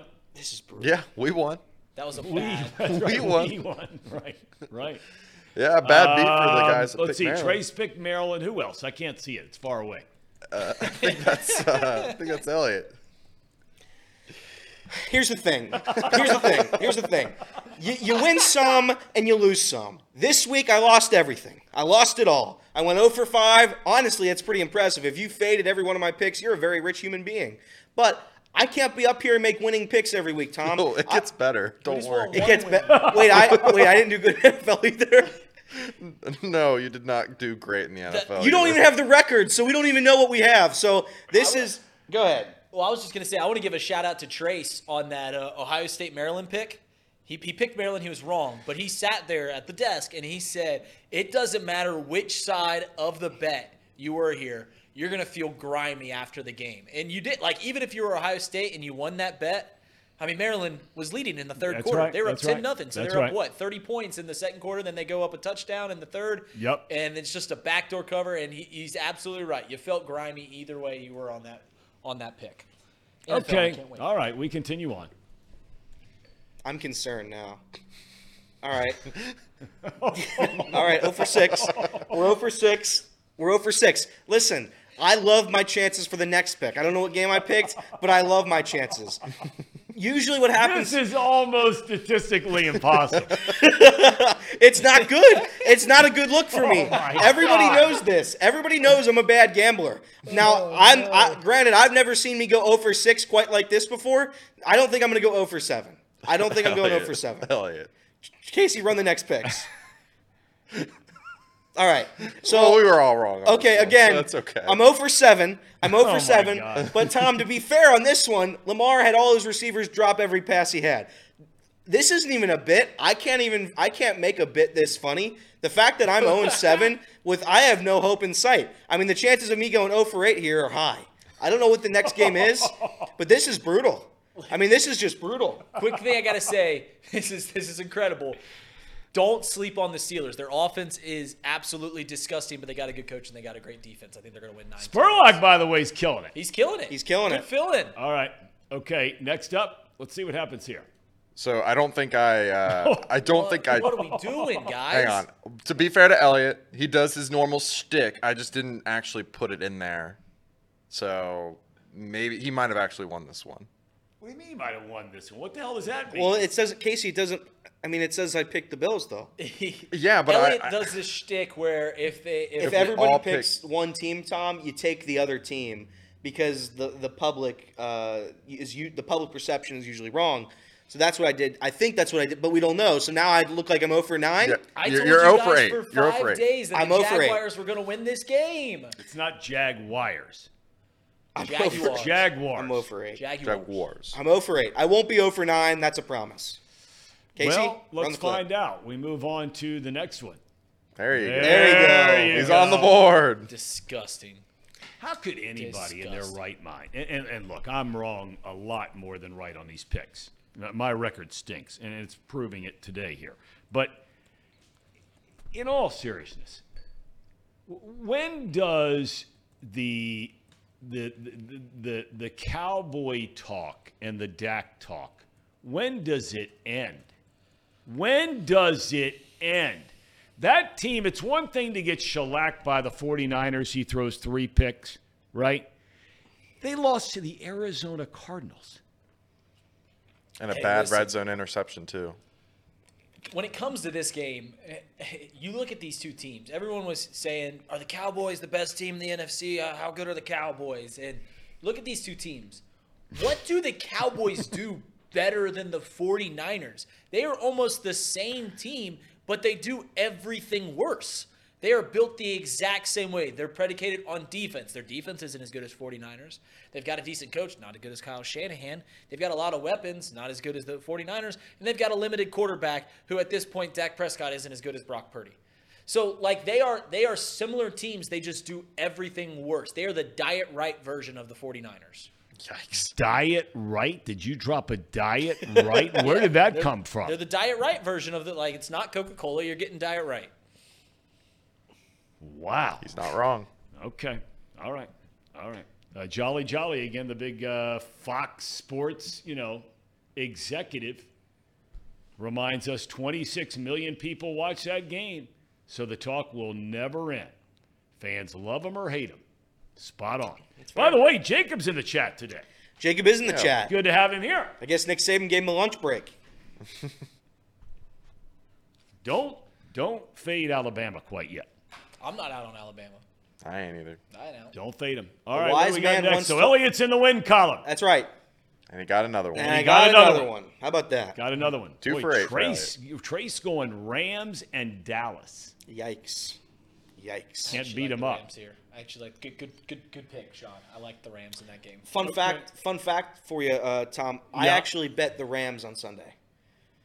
so I didn't. I didn't actually stick with my pick here. I I, I put everything I had on, on the Rams. If the Rams were to were to have won or to have covered, I would have won a thousand dollars. It was the last leg of a parlay, and I also bet the Rams straight. Money so, line. So this so this pick uh, this pick uh, money line. Yes, correct, Tom. So this pick here is uh, tough because I if I would have just listened to myself, uh, I would have won this game, but I would have had a two and eight weekend, which wouldn't have been good. Is that it? That that is all of our Mercifully, picks. Mercifully, that's it. Hey, now listen. Uh, one thing that has been missing from our games, I mean, is is the Ohio University. They're back on the board starting this week. Okay. I mean, you're picking some tired college games. What do you mean? There's Those some are good, games, in there, but I mean, the OU's got to be back on the board, Okay. and Miami's starting to knock on the door. Chuck Martin. I tell you what, man. Uh, we had him on the show last year. That's that's once more than we've had Sean Miller. Oh, poor Sean. Coach Miller. Martin was great. He was great. He was great. I really like that dude. Chicago guy. Um, I like him a lot. And and and man, they must be really good on defense. They, have they pitched two shutouts this year? I don't know. Tom.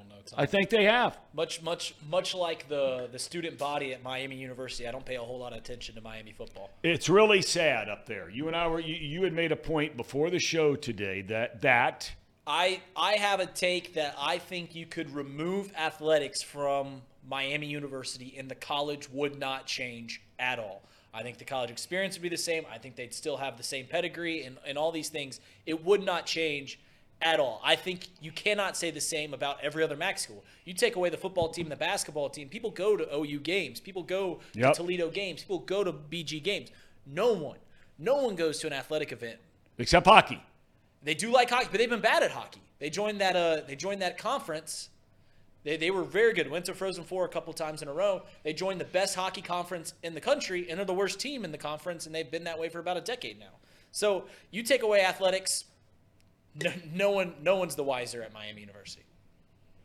I mean, it's amazing. They've got a good team this year, and nobody goes to the games. Nobody goes to the games. And they've recently cut 18 majors from the university. So now 18 majors are off the board. So it really seems like they're going downhill. Seems like Miami is uh, trending down. Sad to say. Long for a Ooh. long time, all the elitists. They would put Miami here, they Yep. put OU there. Yep. And now you see I mean, OU with a medical school now. Oh, Tom, All this shift is changing. He knows I'm right. Tom. I know Elliot's it. an academic know it. guy. I am. Am I'm, I right or wrong, Elliot? I'm a scholar. I'm a scholar, and I know OU is better than Miami. 100%. I'm telling you. Tom, listen. I've had a lot of fun nights over in A Town. I've had a lot of fun nights over in Athens. I've had a lot of fun nights over in Oxford. The campus is they don't compare. Miami University is a much better campus than OU. It's a much Oh, better boy. school than OU. Oh, boy. The campus not even close. Miami's the most beautiful campus I've ever been. Not even close. Not even. You've close. never, you've Never never, down to the SEC. you've never taken a, a, a gallop through the corn, the corn stalks of Athens, Ohio, because the corn stalks. The what? All the corn that pops up around A Town, Tom. I mean, you can't you can't No. get anywhere in that town without running into some corn. No, mushrooms maybe, not corn. all right. Um, now we're going. Now we all need to get to our power rankings. Yep, we've got top five for college and football. What do you want to start with first, Tom? College and NFL. Okay, Right. college first. Then Let's the start NFL. with college, uh, and we will start. We'll go around the horn. We'll go with. We'll go Reed, Elliot, you, me. Okay. I I did not participate in the top fives Why? because I have my stink list. He has a Oh, stink list. oh, we're gonna get to that. Okay, Yeah. we'll get to that in the pro version. Yeah. Okay. All right. Let's start then with Reed, then Elliot, then me. Reed, Okay. please. Everyone see it. comes to me for my college football takes. They know how how in tune I am with college football. They know that when it comes to college football, no one has their ear on the floor more than me. So, without further ado, here's my top five. Coming in at number one, Georgia. You know they're the reigning national champs. I mean they they played fantastic against a ranked UK team. What in the hell is this? What? Go ahead. Um, I think Go Michigan. ahead. I think Michigan's for real. I know they've they've made the college football playoffs each of the last two years and, and haven't played well. Obviously, lost to TCU um, in, in the year prior. Um, just haven't done well. But I still think they're for real. I think Michigan's the best team in the Big Ten. Right behind them's Ohio State. And Florida State in the ACC, I can't imagine anybody else coming out of the ACC. So if, if Florida State wins the ACC, they're going to make the college football playoff. Now, you're wondering to yourself, what's that little beaver logo? What's that little beaver logo down there? Is that uh, Oregon State? That is not Oregon State, Tom. That's that's astute for you to know. It is the Bluffton Beavers. Now, you might be asking yourself, how are they the number five team in the country with a one and four record? Yes, I was wondering the same thing. Now, now you might be wondering, listen, how are they the fifth team in the country despite division? They're in Division Three. They've lost each of their four games by multiple touchdowns, but they just look really good, Tom. I don't know what to tell you. That Kenyon College win in Week One, 51 to 35. Well, that, that, that's a big. That, that might be the best win in the nation so far. People are saying, how can you how can you go into Kenyon College on a Saturday afternoon and put up 51 points and not be nationally recognized? And that's what I'm doing right now. I'm giving the Bluffton Beavers national recognition. Now they go over to Terre Haute, Indiana this Saturday. They play take on the Rose-Hulman Fighting Engineers. It's going to be a Who? tough. The Rose-Hulman Fighting Engineers, Tom. They're the engineers.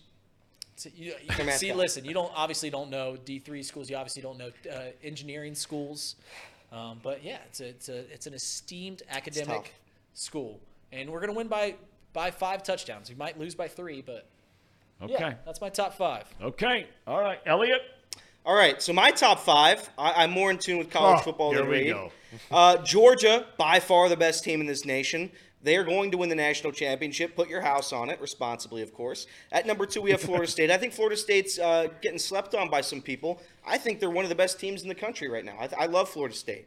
Number three, we have Michigan, the men of Michigan. They sing Mr. Brightside at every home game. I love them. They're undefeated. They're going to beat Ohio State for the third time in a row this year. Not happening. That's going to be tough. That's No. going to be tough for your guy, Tom, Ryan Day. My guy. Uh, number four, we have Oklahoma. I- Urban's my guy. Urban's your guy.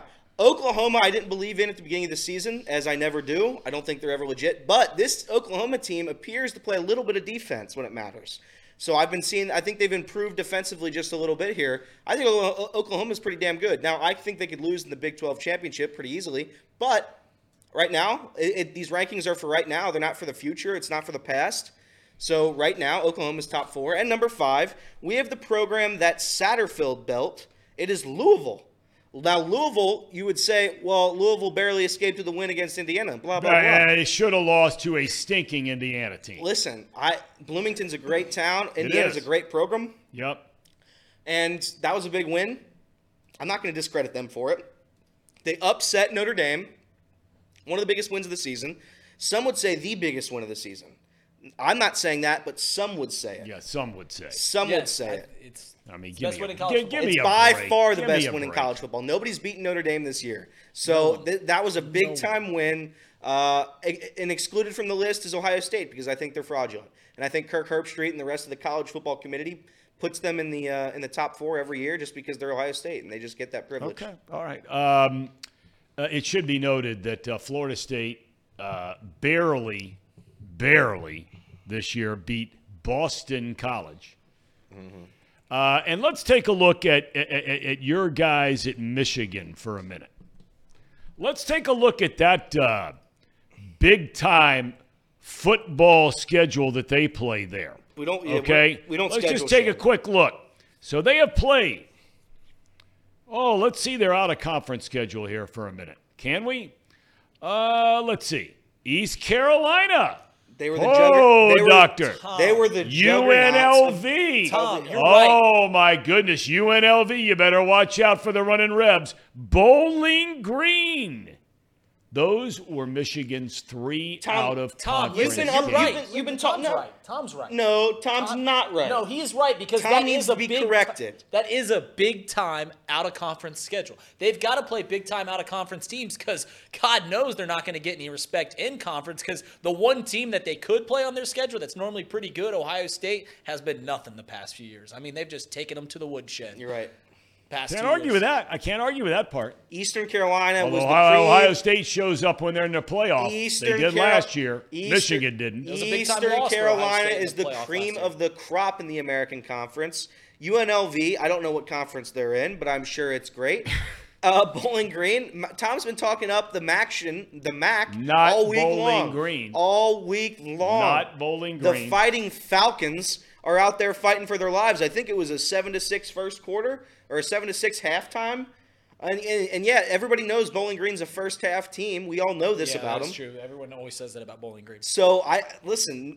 Michigan played a better I mean, second. Michigan's going to be nine games into their schedule, okay? Because they have played East Carolina, UNLV, Bowling Green. They've played Rutgers. They've played Nebraska. They've played Minnesota. Now, granted, they've blown them all out. They've looked great. Indiana is terrible. Michigan State is terrible. Purdue, mediocre at best.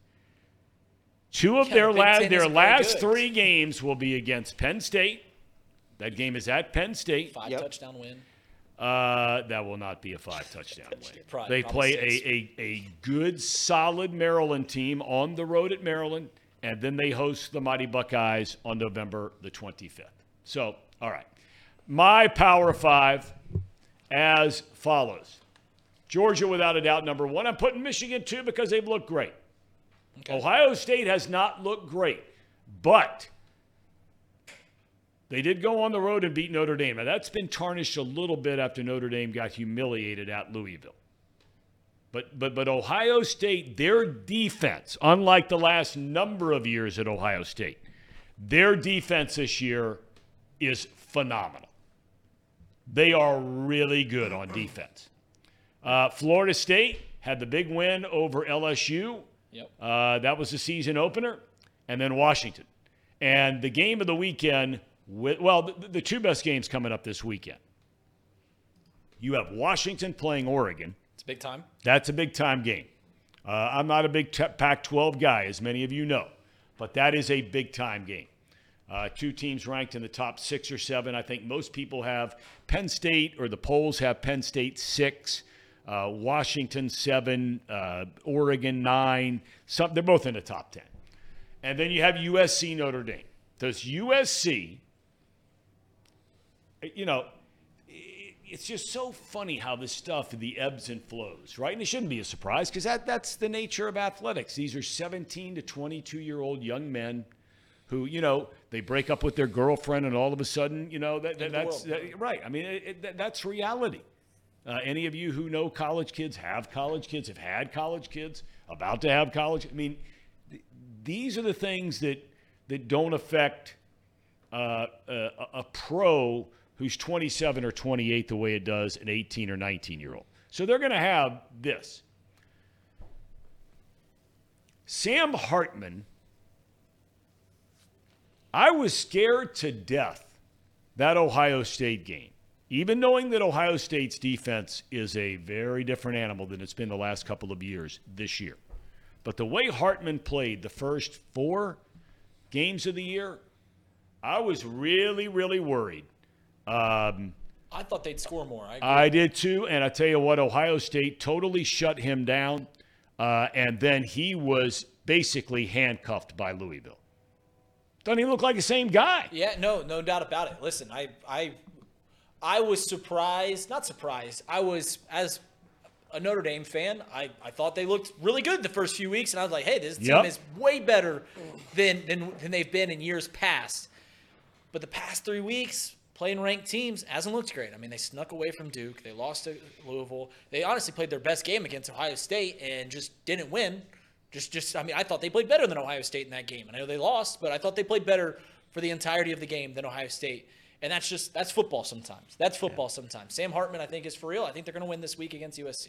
Yeah, I I hate to say that Sam Hartman has been a false prophet because that that'd be too premature. But I mean, that was going to get them over the hump, and he just hasn't played well in those games. So I think that's been a big issue.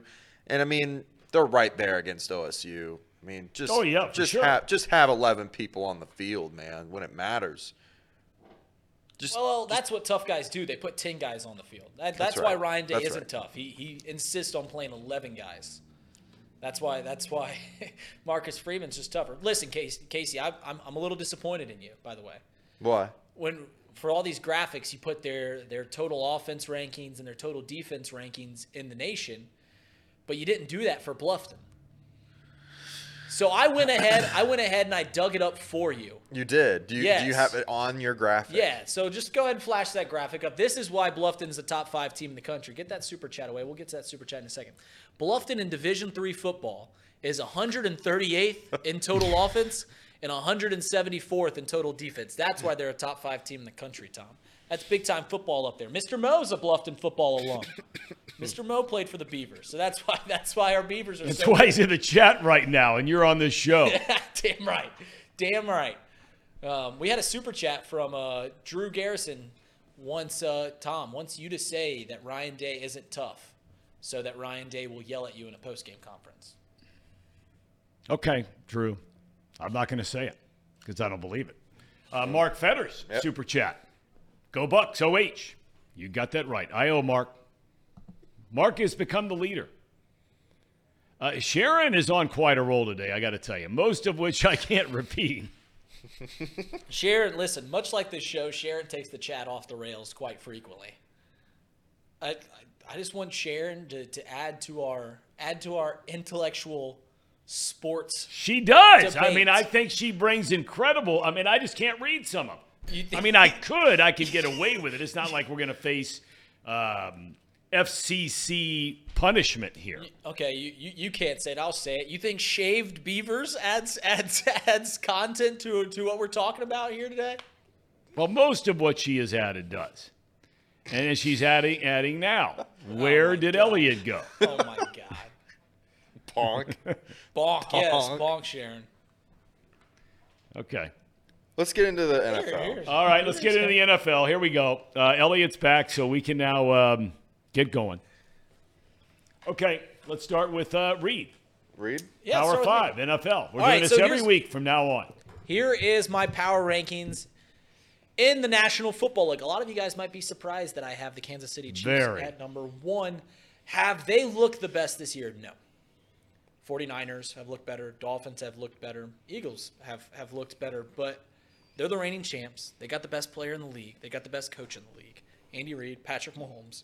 And if you take this away, I, I don't like to use gambling as a as a as a vehicle for making points. But if these all these teams played on a on a neutral field, the Kansas City Chiefs, I truly believe, would be would be favored in every game.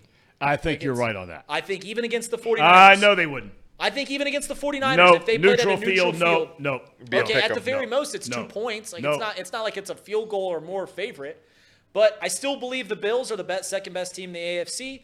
I believe ah, the the Dolphins are a little fraudulent. I know they score a lot of points. I know they're exciting. I know they're a lot of fun to watch. Yeah, number one offense. I know they're a lot of fun to watch, and everyone's going to get behind that. But I just can't believe it. And it's already shown. They played the Bills in a big time game, and they, they lost by 20 plus Yep. I, I, I believe that the Bills still have problems with, with showing up every game. They just rely on Josh Allen too much. I, I listen. It comes back to I believe that quarterbacks are the, are the main reason for success in the NFL. That's why I have. There's Patrick no Mahomes doubt. That's why I have Patrick Mahomes first. And the NFC teams, the, the Eagles and the 49ers, they are damn good. They're damn good. I think the rest of the NFC is not that good.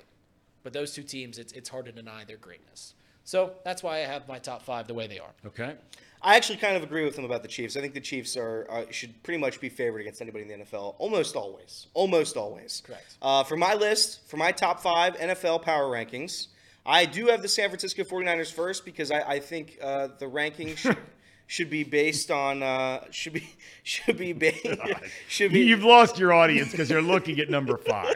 Go ahead. Let me finish. 49ers have been the best. No team. one's listening. 49ers have been the best team uh, in the league. So through five weeks, without question, they're number one. Number two, the Philadelphia Eagles. You could argue they've been second best. They're undefeated. Um, I, again, Philadelphia will be playing the 49ers in the NFC Championship game. I would bet my life on it. And that'll be the, probably the game of the century. I, I, I think, I- as much as we like to crush the NFC, and I do think the NFC is significantly worse than the AFC, I, I think the NFC playoffs have potential to be the best this season. I think I think there's going to be a lot of chaos over there. In the Uh, NFC, yeah, I think I think NFC's I think NFC's going to be fun. I think it's going to be chalk. But I think it's. I, I think it's gonna be. I think it's. I think it's gonna be chalk, but I think it's. I think it's gonna Championship, be. I think it's gonna be the better game. Anyway, uh, Chiefs. I think the Chiefs are pretty damn good. If Travis Kelce is healthy, I know that he had a little. He had a little injury flare up towards the end of that game against Minnesota, Yeah. but he's back. He's healthy. He's dating Taylor Swift. Tom. He's the biggest star in the sport. He's also. Uh, he's he's he's also the poster boy for your medicine, Pfizer. So there. So we have that. Oh, yeah. and then- Mr. Pfizer. Mr. As Pfizer. nicknamed by Aaron Rodgers. Uh, and what a have- great nickname. And number four, it was a great nickname. And number four, we have the Dolphins. They outscore everybody by 50. Mike McDaniel's uh, is, is, is, a, is a baller. So I love it. Number five, of course, is the Falcons. The Falcons are pretty damn good. Unfortunately, they have Desmond Ridder as their quarterback. If they if the Falcons had Patrick Mahomes, I'd be I'd be singing their song with Casey every day of the week. I think the Falcons would win a Super Bowl this year if they had Patrick Mahomes. So for that reason alone, the Falcons are the number five, the fifth best team in the National Football League through five weeks. Out, without question. Okay. Do you agree with that, Tom? Uh, While we can't look at his disagree top with it. five. we're about to find out. Okay, all right. All right, let's put it up there. I got Niners by far number one. For me, they're the best team by far. Right now, it's a long year. Eagles, I mean, all they do is win. It's all they do is win. I got the Dolphins three uh, because, I mean, look, the body of work outside of the game you talked about with Buffalo, right? Uh, and, and, and look, they got, they got kicked around by Buffalo in Buffalo. We'll see how that goes in Miami. Kansas City, I'm all on board all the time, much to Casey's chagrin uh, with Mahomes. Uh, and I like the Lions, fellas. I like them. Ah, the Lions look good. I good. like the No doubt Detroit. Lions. I mean, I'm not so sure on their home field. Now, on the road, I don't know. They have a quarterback who's been to a Super Bowl. I've not been the biggest Goff guy, but he he's playing really well. Yeah. They can run it, and their defense is really good. Aidan Hutchinson currently leads the NFL in pressures with 35. That's like seven or eight more than the next closest guy. It's They get after good. people. They do. Yeah, that, I call them the fighting Chris Spielmans because they were in the dump, and the owner hired Spielman and said, "Listen, your job is to find our GM. Your job is to find our head coach, along with the GM. Once you hire that person, Spielman spearheaded the whole thing. Guy's always been a winner. The Lions are the fighting Chris Spielmans. When did they hire him? Was that recently? That was three years ago. Okay, so they've been relevant since then. Yes. Uh, for a long time, though, they were not relevant. I would say. That, Oh, no, I, not at you- all. I'd argue. I'd argue. including that- most of his career there. yeah, I, I'd, I'd argue the Detroit Lions are the worst NFL franchise, based on wins and everything and all that. Well, I, think they have gone the longest without a playoff win. The Bengals had that record For a while, yeah. Uh, until two years ago. Yeah. Yeah. I, I just not a lion. I, does does uh, Mrs. Ford still own that team? yes. Is that right? Yes. All right. I think she. the Ford family still owns that. think Ford so. family, uh, and and the owner's name, and I'm dr- forgive me. She uh, takes her married name, so it's Okay. not Ford, Oh, but it's the Ford family. I that see. owns That's incredible. And she's the front person who hired Spielman and brought him in. Or this is this is outside of the world of sports, and genuinely, I'm just curious right now. Or do do most auto companies still take make their base in Detroit? Like is GM and Ford Yeah, still up yeah, there in Detroit? Yeah, okay. yeah, yeah, yeah. Yep. Everybody's on strike right now, though. Um, okay. Uh, Casey, Yep. your stink list, My stink list. which Tom, you made famous last year, and, and it was brutal, truth be told, uh, for most of the year. Uh, I, you know I'm your number one fan, but it, Yeah. it was brutal. So here we go. Look at this. Yeah, made a little stinger for it. Didn't find any music for it. Where is that? Where is that? Uh, that's the dump. I know that. Where?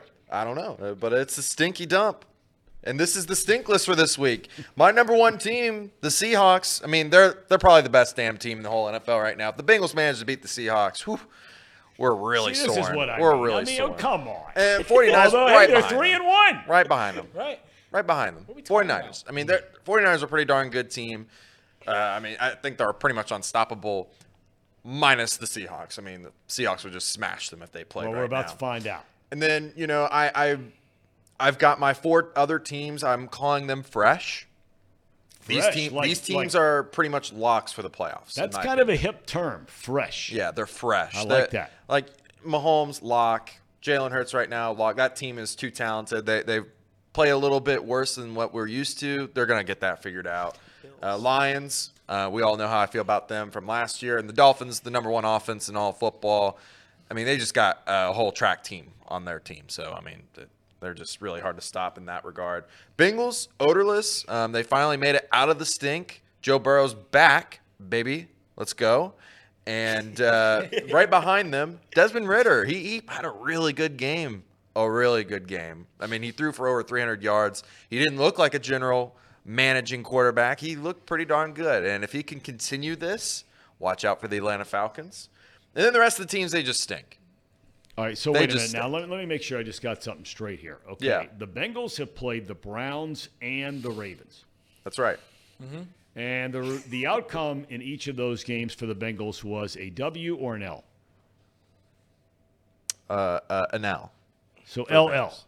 Bengals. Well, that's just the script. We gotta follow. That's the just script. the script. Yeah, I mean, we gotta follow the NFL script, Tom. So h- how, how does this add up? what do you mean? How's what add up? I mean, the, the Ravens. How do the Bengals stink, rank Tom. ahead of the Ravens? Tom, you can't and they have were your destroyed by the Browns. You can't have your receivers drop seven, eight passes and think you're going to get out of the stink. You can't have a quarterback that fumbles the ball in the fourth quarter when you need the the game-winning drive. Come on, Ravens stink. The Steelers, they don't have an offense. All they got is a defense and T.J. Watt. If T.J. Watt's out, they they just mm. they're they're nauseating. Okay, What about the Buffalo Bills? I And- noticed they're also in the stink column. I mean they lost to the Jags.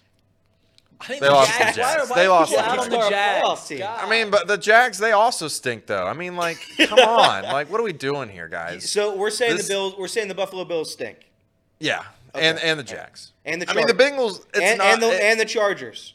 Guys, Yeah, the Chargers they can't win a, a good. They can't win when they need to to save their life. Can can we talk about a team that's in the nauseating and a team that's in the exquisite list playing each other? The 49ers go to Cleveland this week, That's a good game. and the spread's only four points. Yeah, That's right. because they get after the quarterback. And Deshaun Watson might not play. Like it is like it is up in the air whether or not Deshaun Watson's gonna play. Well, and the crazy thing about that is, even if he doesn't play, he's still bad. So I, or even if he does play, he's Uh, still bad. again, I'd be careful. on Deshaun this. Watson has not been good, Tom. Tom, he's been what- one of the worst quarterbacks. He was NFL. one of the worst until his most recent game. Tom, you're telling us to be careful talking bad about the Browns. What's going to happen? They're going to kick our ass some more? I mean, the, the bad stuff's already happened. We're Bengals fans. Like, they're already whooping our tail. We yeah, might but as well see, just keep but- but talking see, crap. I try to bring some semblance of sanity to this show. Okay, because between you and Casey, and I've been around uh, uh, Elliot enough yet to know where, where we're going to go with this whole Bengals thing. And you know what? I take that back. He brings a level of sanity when it comes to the Bengals because Yes, I I heard him say last week, I'm never betting on him again. That's right. Okay, so when it comes to you and you, That's very, right. Very unbiased. I mean, fan. it's it's out of control. I mean, the Browns whipped their ass up one side and down the other. correct. Right? Correct. I mean, now look, have the Brownies been great? They've not been great. Oh, they're always But- terrible. But well, they've traditionally been bad for a long time. I agree with you. There's there's no denying that. But this Browns team does not stink. Listen, if you only show up for one team and one team only throughout the year, are you really that good? Mm, I don't know. I don't think so. If the Browns, if they only go two in whatever, I mean, that's not a good record, Tom. Tom is correct. The Browns do not stink. They don't. They're nauseating. They're nauseating. They're nauseating. Look at the list Look again. the They're list. not. You see, they're nauseating.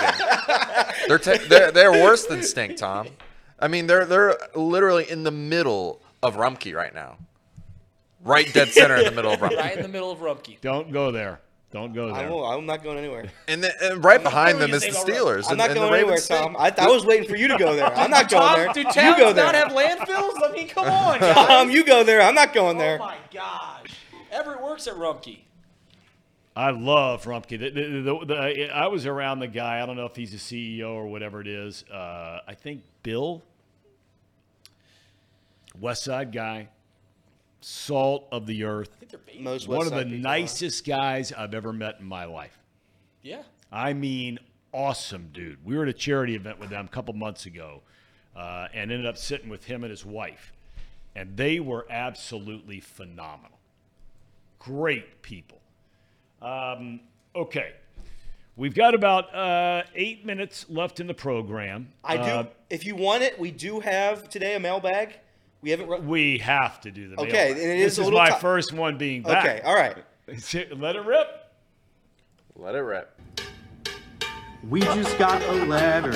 We just got a letter. We just got a letter. I wonder who it's from. We got a letter, Tom. We got a letter. is Tom. one of the best things I've ever seen. And Tom, as you, uh, uh, by the way, Tom, I'll give you five bucks if you can tell me what show that's from. Do you know what show that's from? What car? What child's? Yeah. What, what child's cartoon? I'll give you a hint. It's got a dog in it, and her name is Blue. Ooh, I Blues Clues. Oh, Blues Clues. Okay, We got it. We got All it. right. I was a big Blues Clues guy. I All right, but we were. but Tom knows this. He's been a part of the show. Uh, he's been on part of via Zoom for a while Yeah. or, or our video, so he knows what this is about. We ask kids around the tri-state area, so this is our letter today. Uh, this is little Dwight. Little Dwight from Mr. Schrute's class. From who? From Mr. Schrute's class. Schrutes. So it's Dwight. It's little Dwight from Mr. Schrute's class. I think. Mr. Schrute was Educator of the Year, right? Yes, he was. Yeah. Yes, he was. That's awesome. Um, all right, so this is this is from Little Dwight. My daddy is a big puckhead. Do you know what a puckhead is, Tom? Hockey fan. Big hockey fan. My daddy's a big puckhead. He even set up an ice rink in our kitchen. He says that's why mommy left us. But his favorite team is the Columbus Blue Jackets. How much hockey will you be watching tonight on opening night? How much hockey you gonna watch tonight, Tom? Uh, N-U-N. None. Not a big puckhead. No, I, I mean, I think uh, hockey is a fantastic sport, but I won't be watching it tonight. No. Do you ever call a hockey game? Uh, no. Nope. No. No. No. It is an exciting sport to go to. It is very. I don't think it's a good sport for television. I agree. Although the playoffs come around, man, and it's electrifying. Are you watching tonight? Tom, if you don't know this about me and Elliot, we are diehard Dallas Stars fans. We are the biggest Dallas Star fans we haven't in missed the world. we haven't missed a game in years. Granted, they're not playing tonight, but but, but I'm Boy, sure big they- fan Reed is. They will. Be, they will be playing soon. Listen, I agree with Tom. I, I'm not a big. I'm not. I- I don't love watching hockey on TV, but it's one of those sports where if you're there in the arena, it's one of the best in-game atmospheres of all time. No doubt about it. I'm, I'm trying to think of like the best in-game. MLB is okay, but I think MLB can be can be great on TV. NFL is far better on TV. Yep. NHL is NHL and soccer. I'd argue. Uh, shout out FC Cincinnati. They're both significantly better if you're actually there. So shout, that's that's my compliment. Have, to are, are you? Do you go to any Cyclones games? I've gone. I go to. I mean, I, I went to one last year. It's probably the first I've ever gone to. I, I've been to three Cyclones game in my entire life. I think that that should be uh, our big uh, chatterbox Dollar beer night at get at the together. Cyclones game? Yes, one game this year. Heck yes. Get everybody in Let's the go. chat. Anybody wants to come? Go take a Uh, picture with Puck Chop. That would be um, unbelievable. You talk about getting tanked up, Tom. Dollar beer nights Perfect. there. Uber Dollar home. beer nights. I think it's two dollar. It's two dollars now. They changed it. Oh, I, I remember hearing that. Yep. Yeah, yeah. Your your dad was going to be their broadcaster, right? Speaking of, he's coming back on the program tomorrow. Nice. whoa! Nice. Hey, Yeah. can't wait to meet him again. Can't wait. To, can't wait to talk to Marty. He'll be back tomorrow. Um, are- will you be watching hockey tonight, Casey? N U N, none. None. God, guys. No chance. No chance. No chance. Um, Okay, w- a- a- anybody watching? I brought this up uh, yesterday. We like to step out of the sports world from time to time. Yeah. Okay.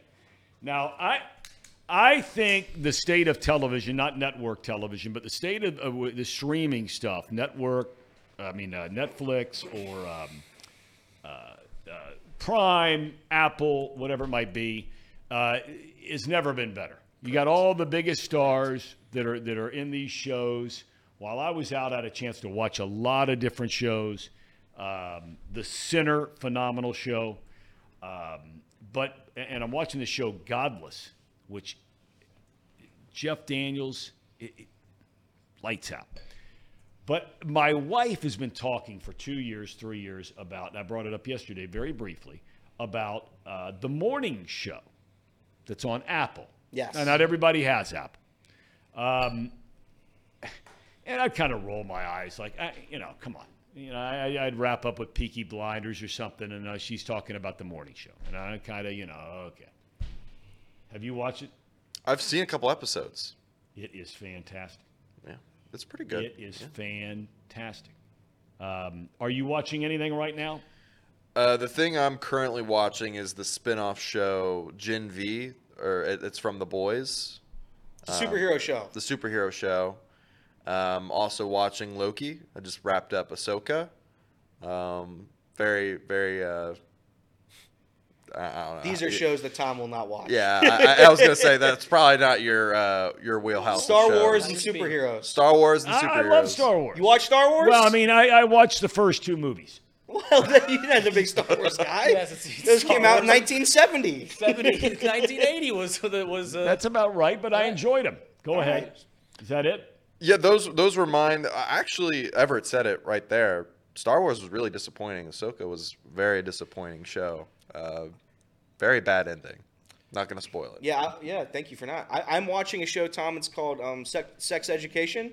It's on Netflix. That's a good one. It's a very funny show. Okay. Uh, you can guess the premise of it, but Well, it's yeah. it's it's Safe very bet. funny. It's a very it's a very funny show. Okay. Um, what's what's the main act? It's a it's like Butterbean. He's got a he's got a weird name. Yeah, I don't know his. But he's uh, Butterbean, the old wrestler. no, not Butterbean. He, Oh, I hey, thought you boxer, said Butterbean. boxer. It's like Anzi. Uh, It's like Agnes Butterbeer. So he was supposed to be Spider Man. he's supposed to be Sp- Butterbeer. He's supposed to be Spider Man over Tom Holland. But uh, I'm watching Tom. I'm a slave to whatever show Agnes. Butterbean. HBO has on Sunday night. I think HBO Max is the best streaming service. Okay. Bar none. I don't have that one. Okay. You got. I mean, it's got the classics like The Sopranos Right. and The Wire, which are two of the greatest shows. Two of the ever. best ever, no doubt. and then uh, Game of Thrones, which is a fantastic show as well. But I'm I I just wrapped up Winning Time, which was uh, centered around the 1980s Lakers. Yeah. It was uh, you know they had Pat Riley or um, Adrian Bo- Brody being Pat Riley and uh, John C. Reilly was was Jerry Buss.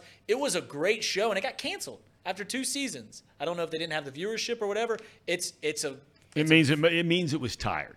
it was a very what it fun means. show. It was it had great That's what it means. it had great um, reviews. So you show. are sitting here telling our wonderful audience about a show that obviously the people that even s- supported the show said shit's over. No. Okay, we're done. We're done. The reviews are great. If you like sports, if you like if you like fictional television, it's fantastic. I don't know what else to tell you. It's it, it's absolutely great television. It just got canceled after after 17 episodes. Okay. So after the, again, great review, got canceled. Yep. Okay. Yep, because as we know, there's there's never been a show that, that got canceled when that was really good. Okay. Uh, do we have a cherry on top?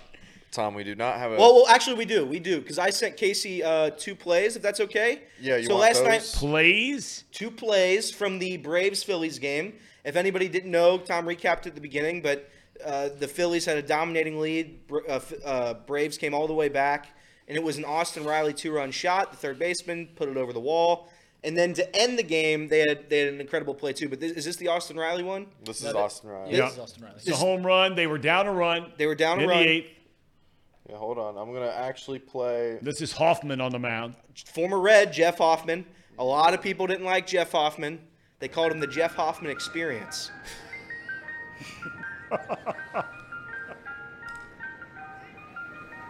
We love UDF. I'm getting one of those hot fudge Sundays tonight. Go ahead. So big fly there by Riley. Okay, Tom, now we go. Go ahead. Have you seen this play? Have you Yes, this of course. I saw it live.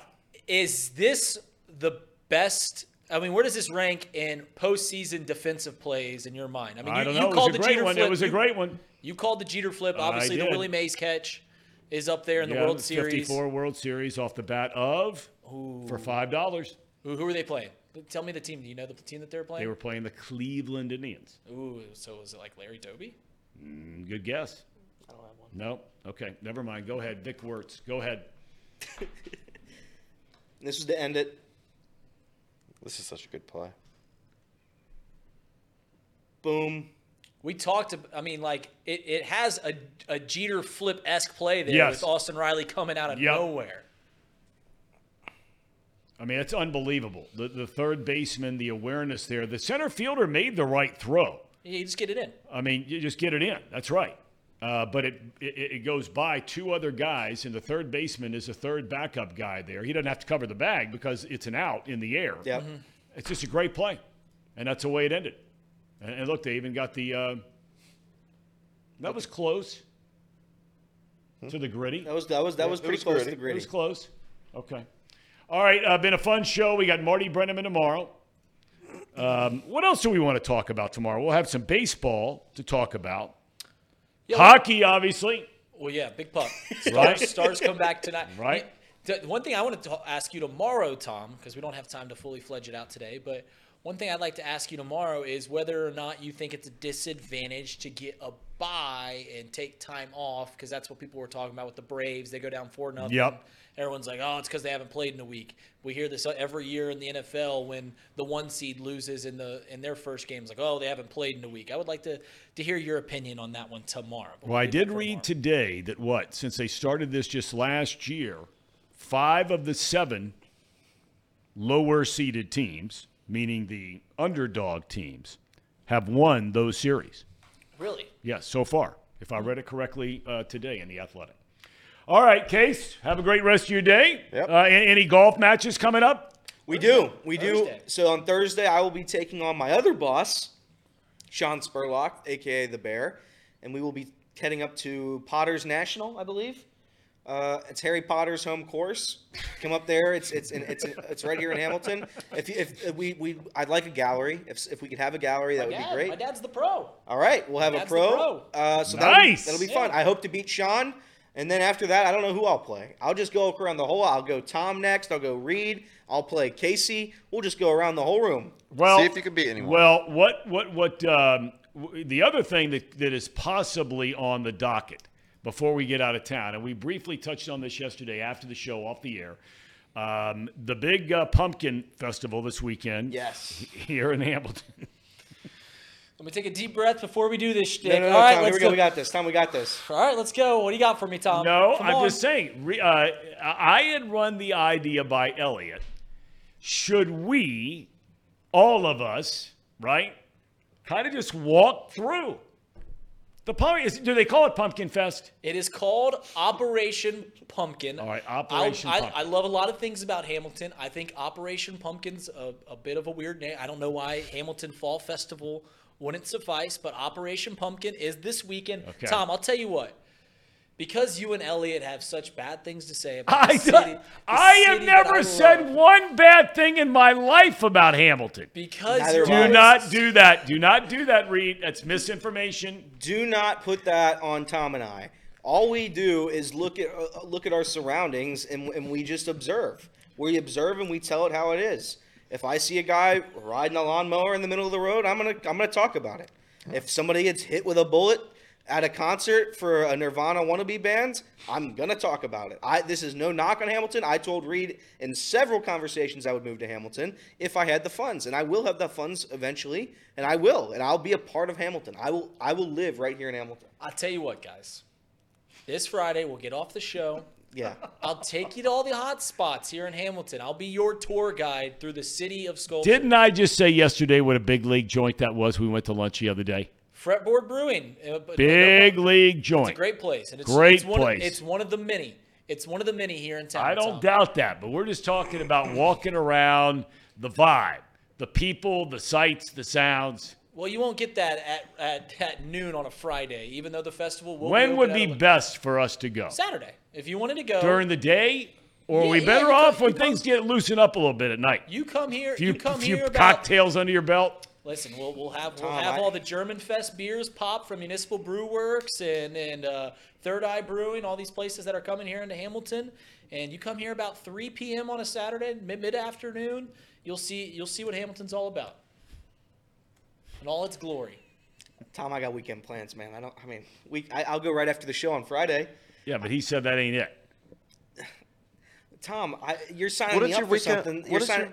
What What was that, Casey? Aren't you going to help out Reed on Saturday morning? Saturday morning, correct. That's really early in the morning, and then I have the rest of the day. Thank you for To just chill and watch football. thank you for letting me pack up the stage alone. You know, I Yeah, think, like, I, what was I that? help that too. My I God. think we might be better off just any to, to, to truly get a feel for a town. You have to walk around when it's in its normal state. Operation Pumpkin, there's a lot of outsiders that come in. I don't want to be around the outsiders. Yeah, you're, you're a true Hamiltonian. That's You're- right. I want the Hamilton, the Hamiltonians that I see when I stop at the gas station I think, in all honesty, if I in the if- morning to get some coffee. I love those ladies at work over there. They're the best. if we throw shtick aside, if we throw this whole Hamilton shtick aside, I think you guys will be impressed if you came to Hamilton like on a, on a nice weather day. Yep. On like a, a weekend, Friday or Saturday. How many people are just walking up and down the town? Yeah. Going to all the, the breweries and all the bars and, and all the shops. It, it, it truly is. Eh, This is why I love this town so much because 10 years ago, we didn't have this stuff. 10 You're years right. ago, everything was dilapidated. We were still feeling the, the repercussions of the, the economic slowdown and Yes. everything like that. And we're, we're building back strong, building back better. Okay. Tell me if you've heard that before. I love it. I love it. I love it. I'm getting ready to go out right now in downtown. Why are you guys laughing? Because you're not. Why gen- are you you're laughing? Genuine, Thom. I am totally Casey. Am I being genuine about You're being this? very genuine. Thank right you very Oh much, my Casey. Thom is a man of his word. All right, He's a everybody. All genuine right, man we've of his run word. way over today. Uh, Kyle's got his show coming up tonight. Any other programming notes I, I need to be aware of? Nope. To, um, K- Caskey show is tonight. Tomorrow will be uh, Mac and JT, um, and then we'll get back to uh, you know off the bench. What, what times do we do off the bench from? 10, To noon. 10 10A to 12. P. Thank you. It was your stick, and you didn't it even was, know it it. was stick. I mean, and then uh, the guy quit. So, all right, we're done. We'll see you tomorrow.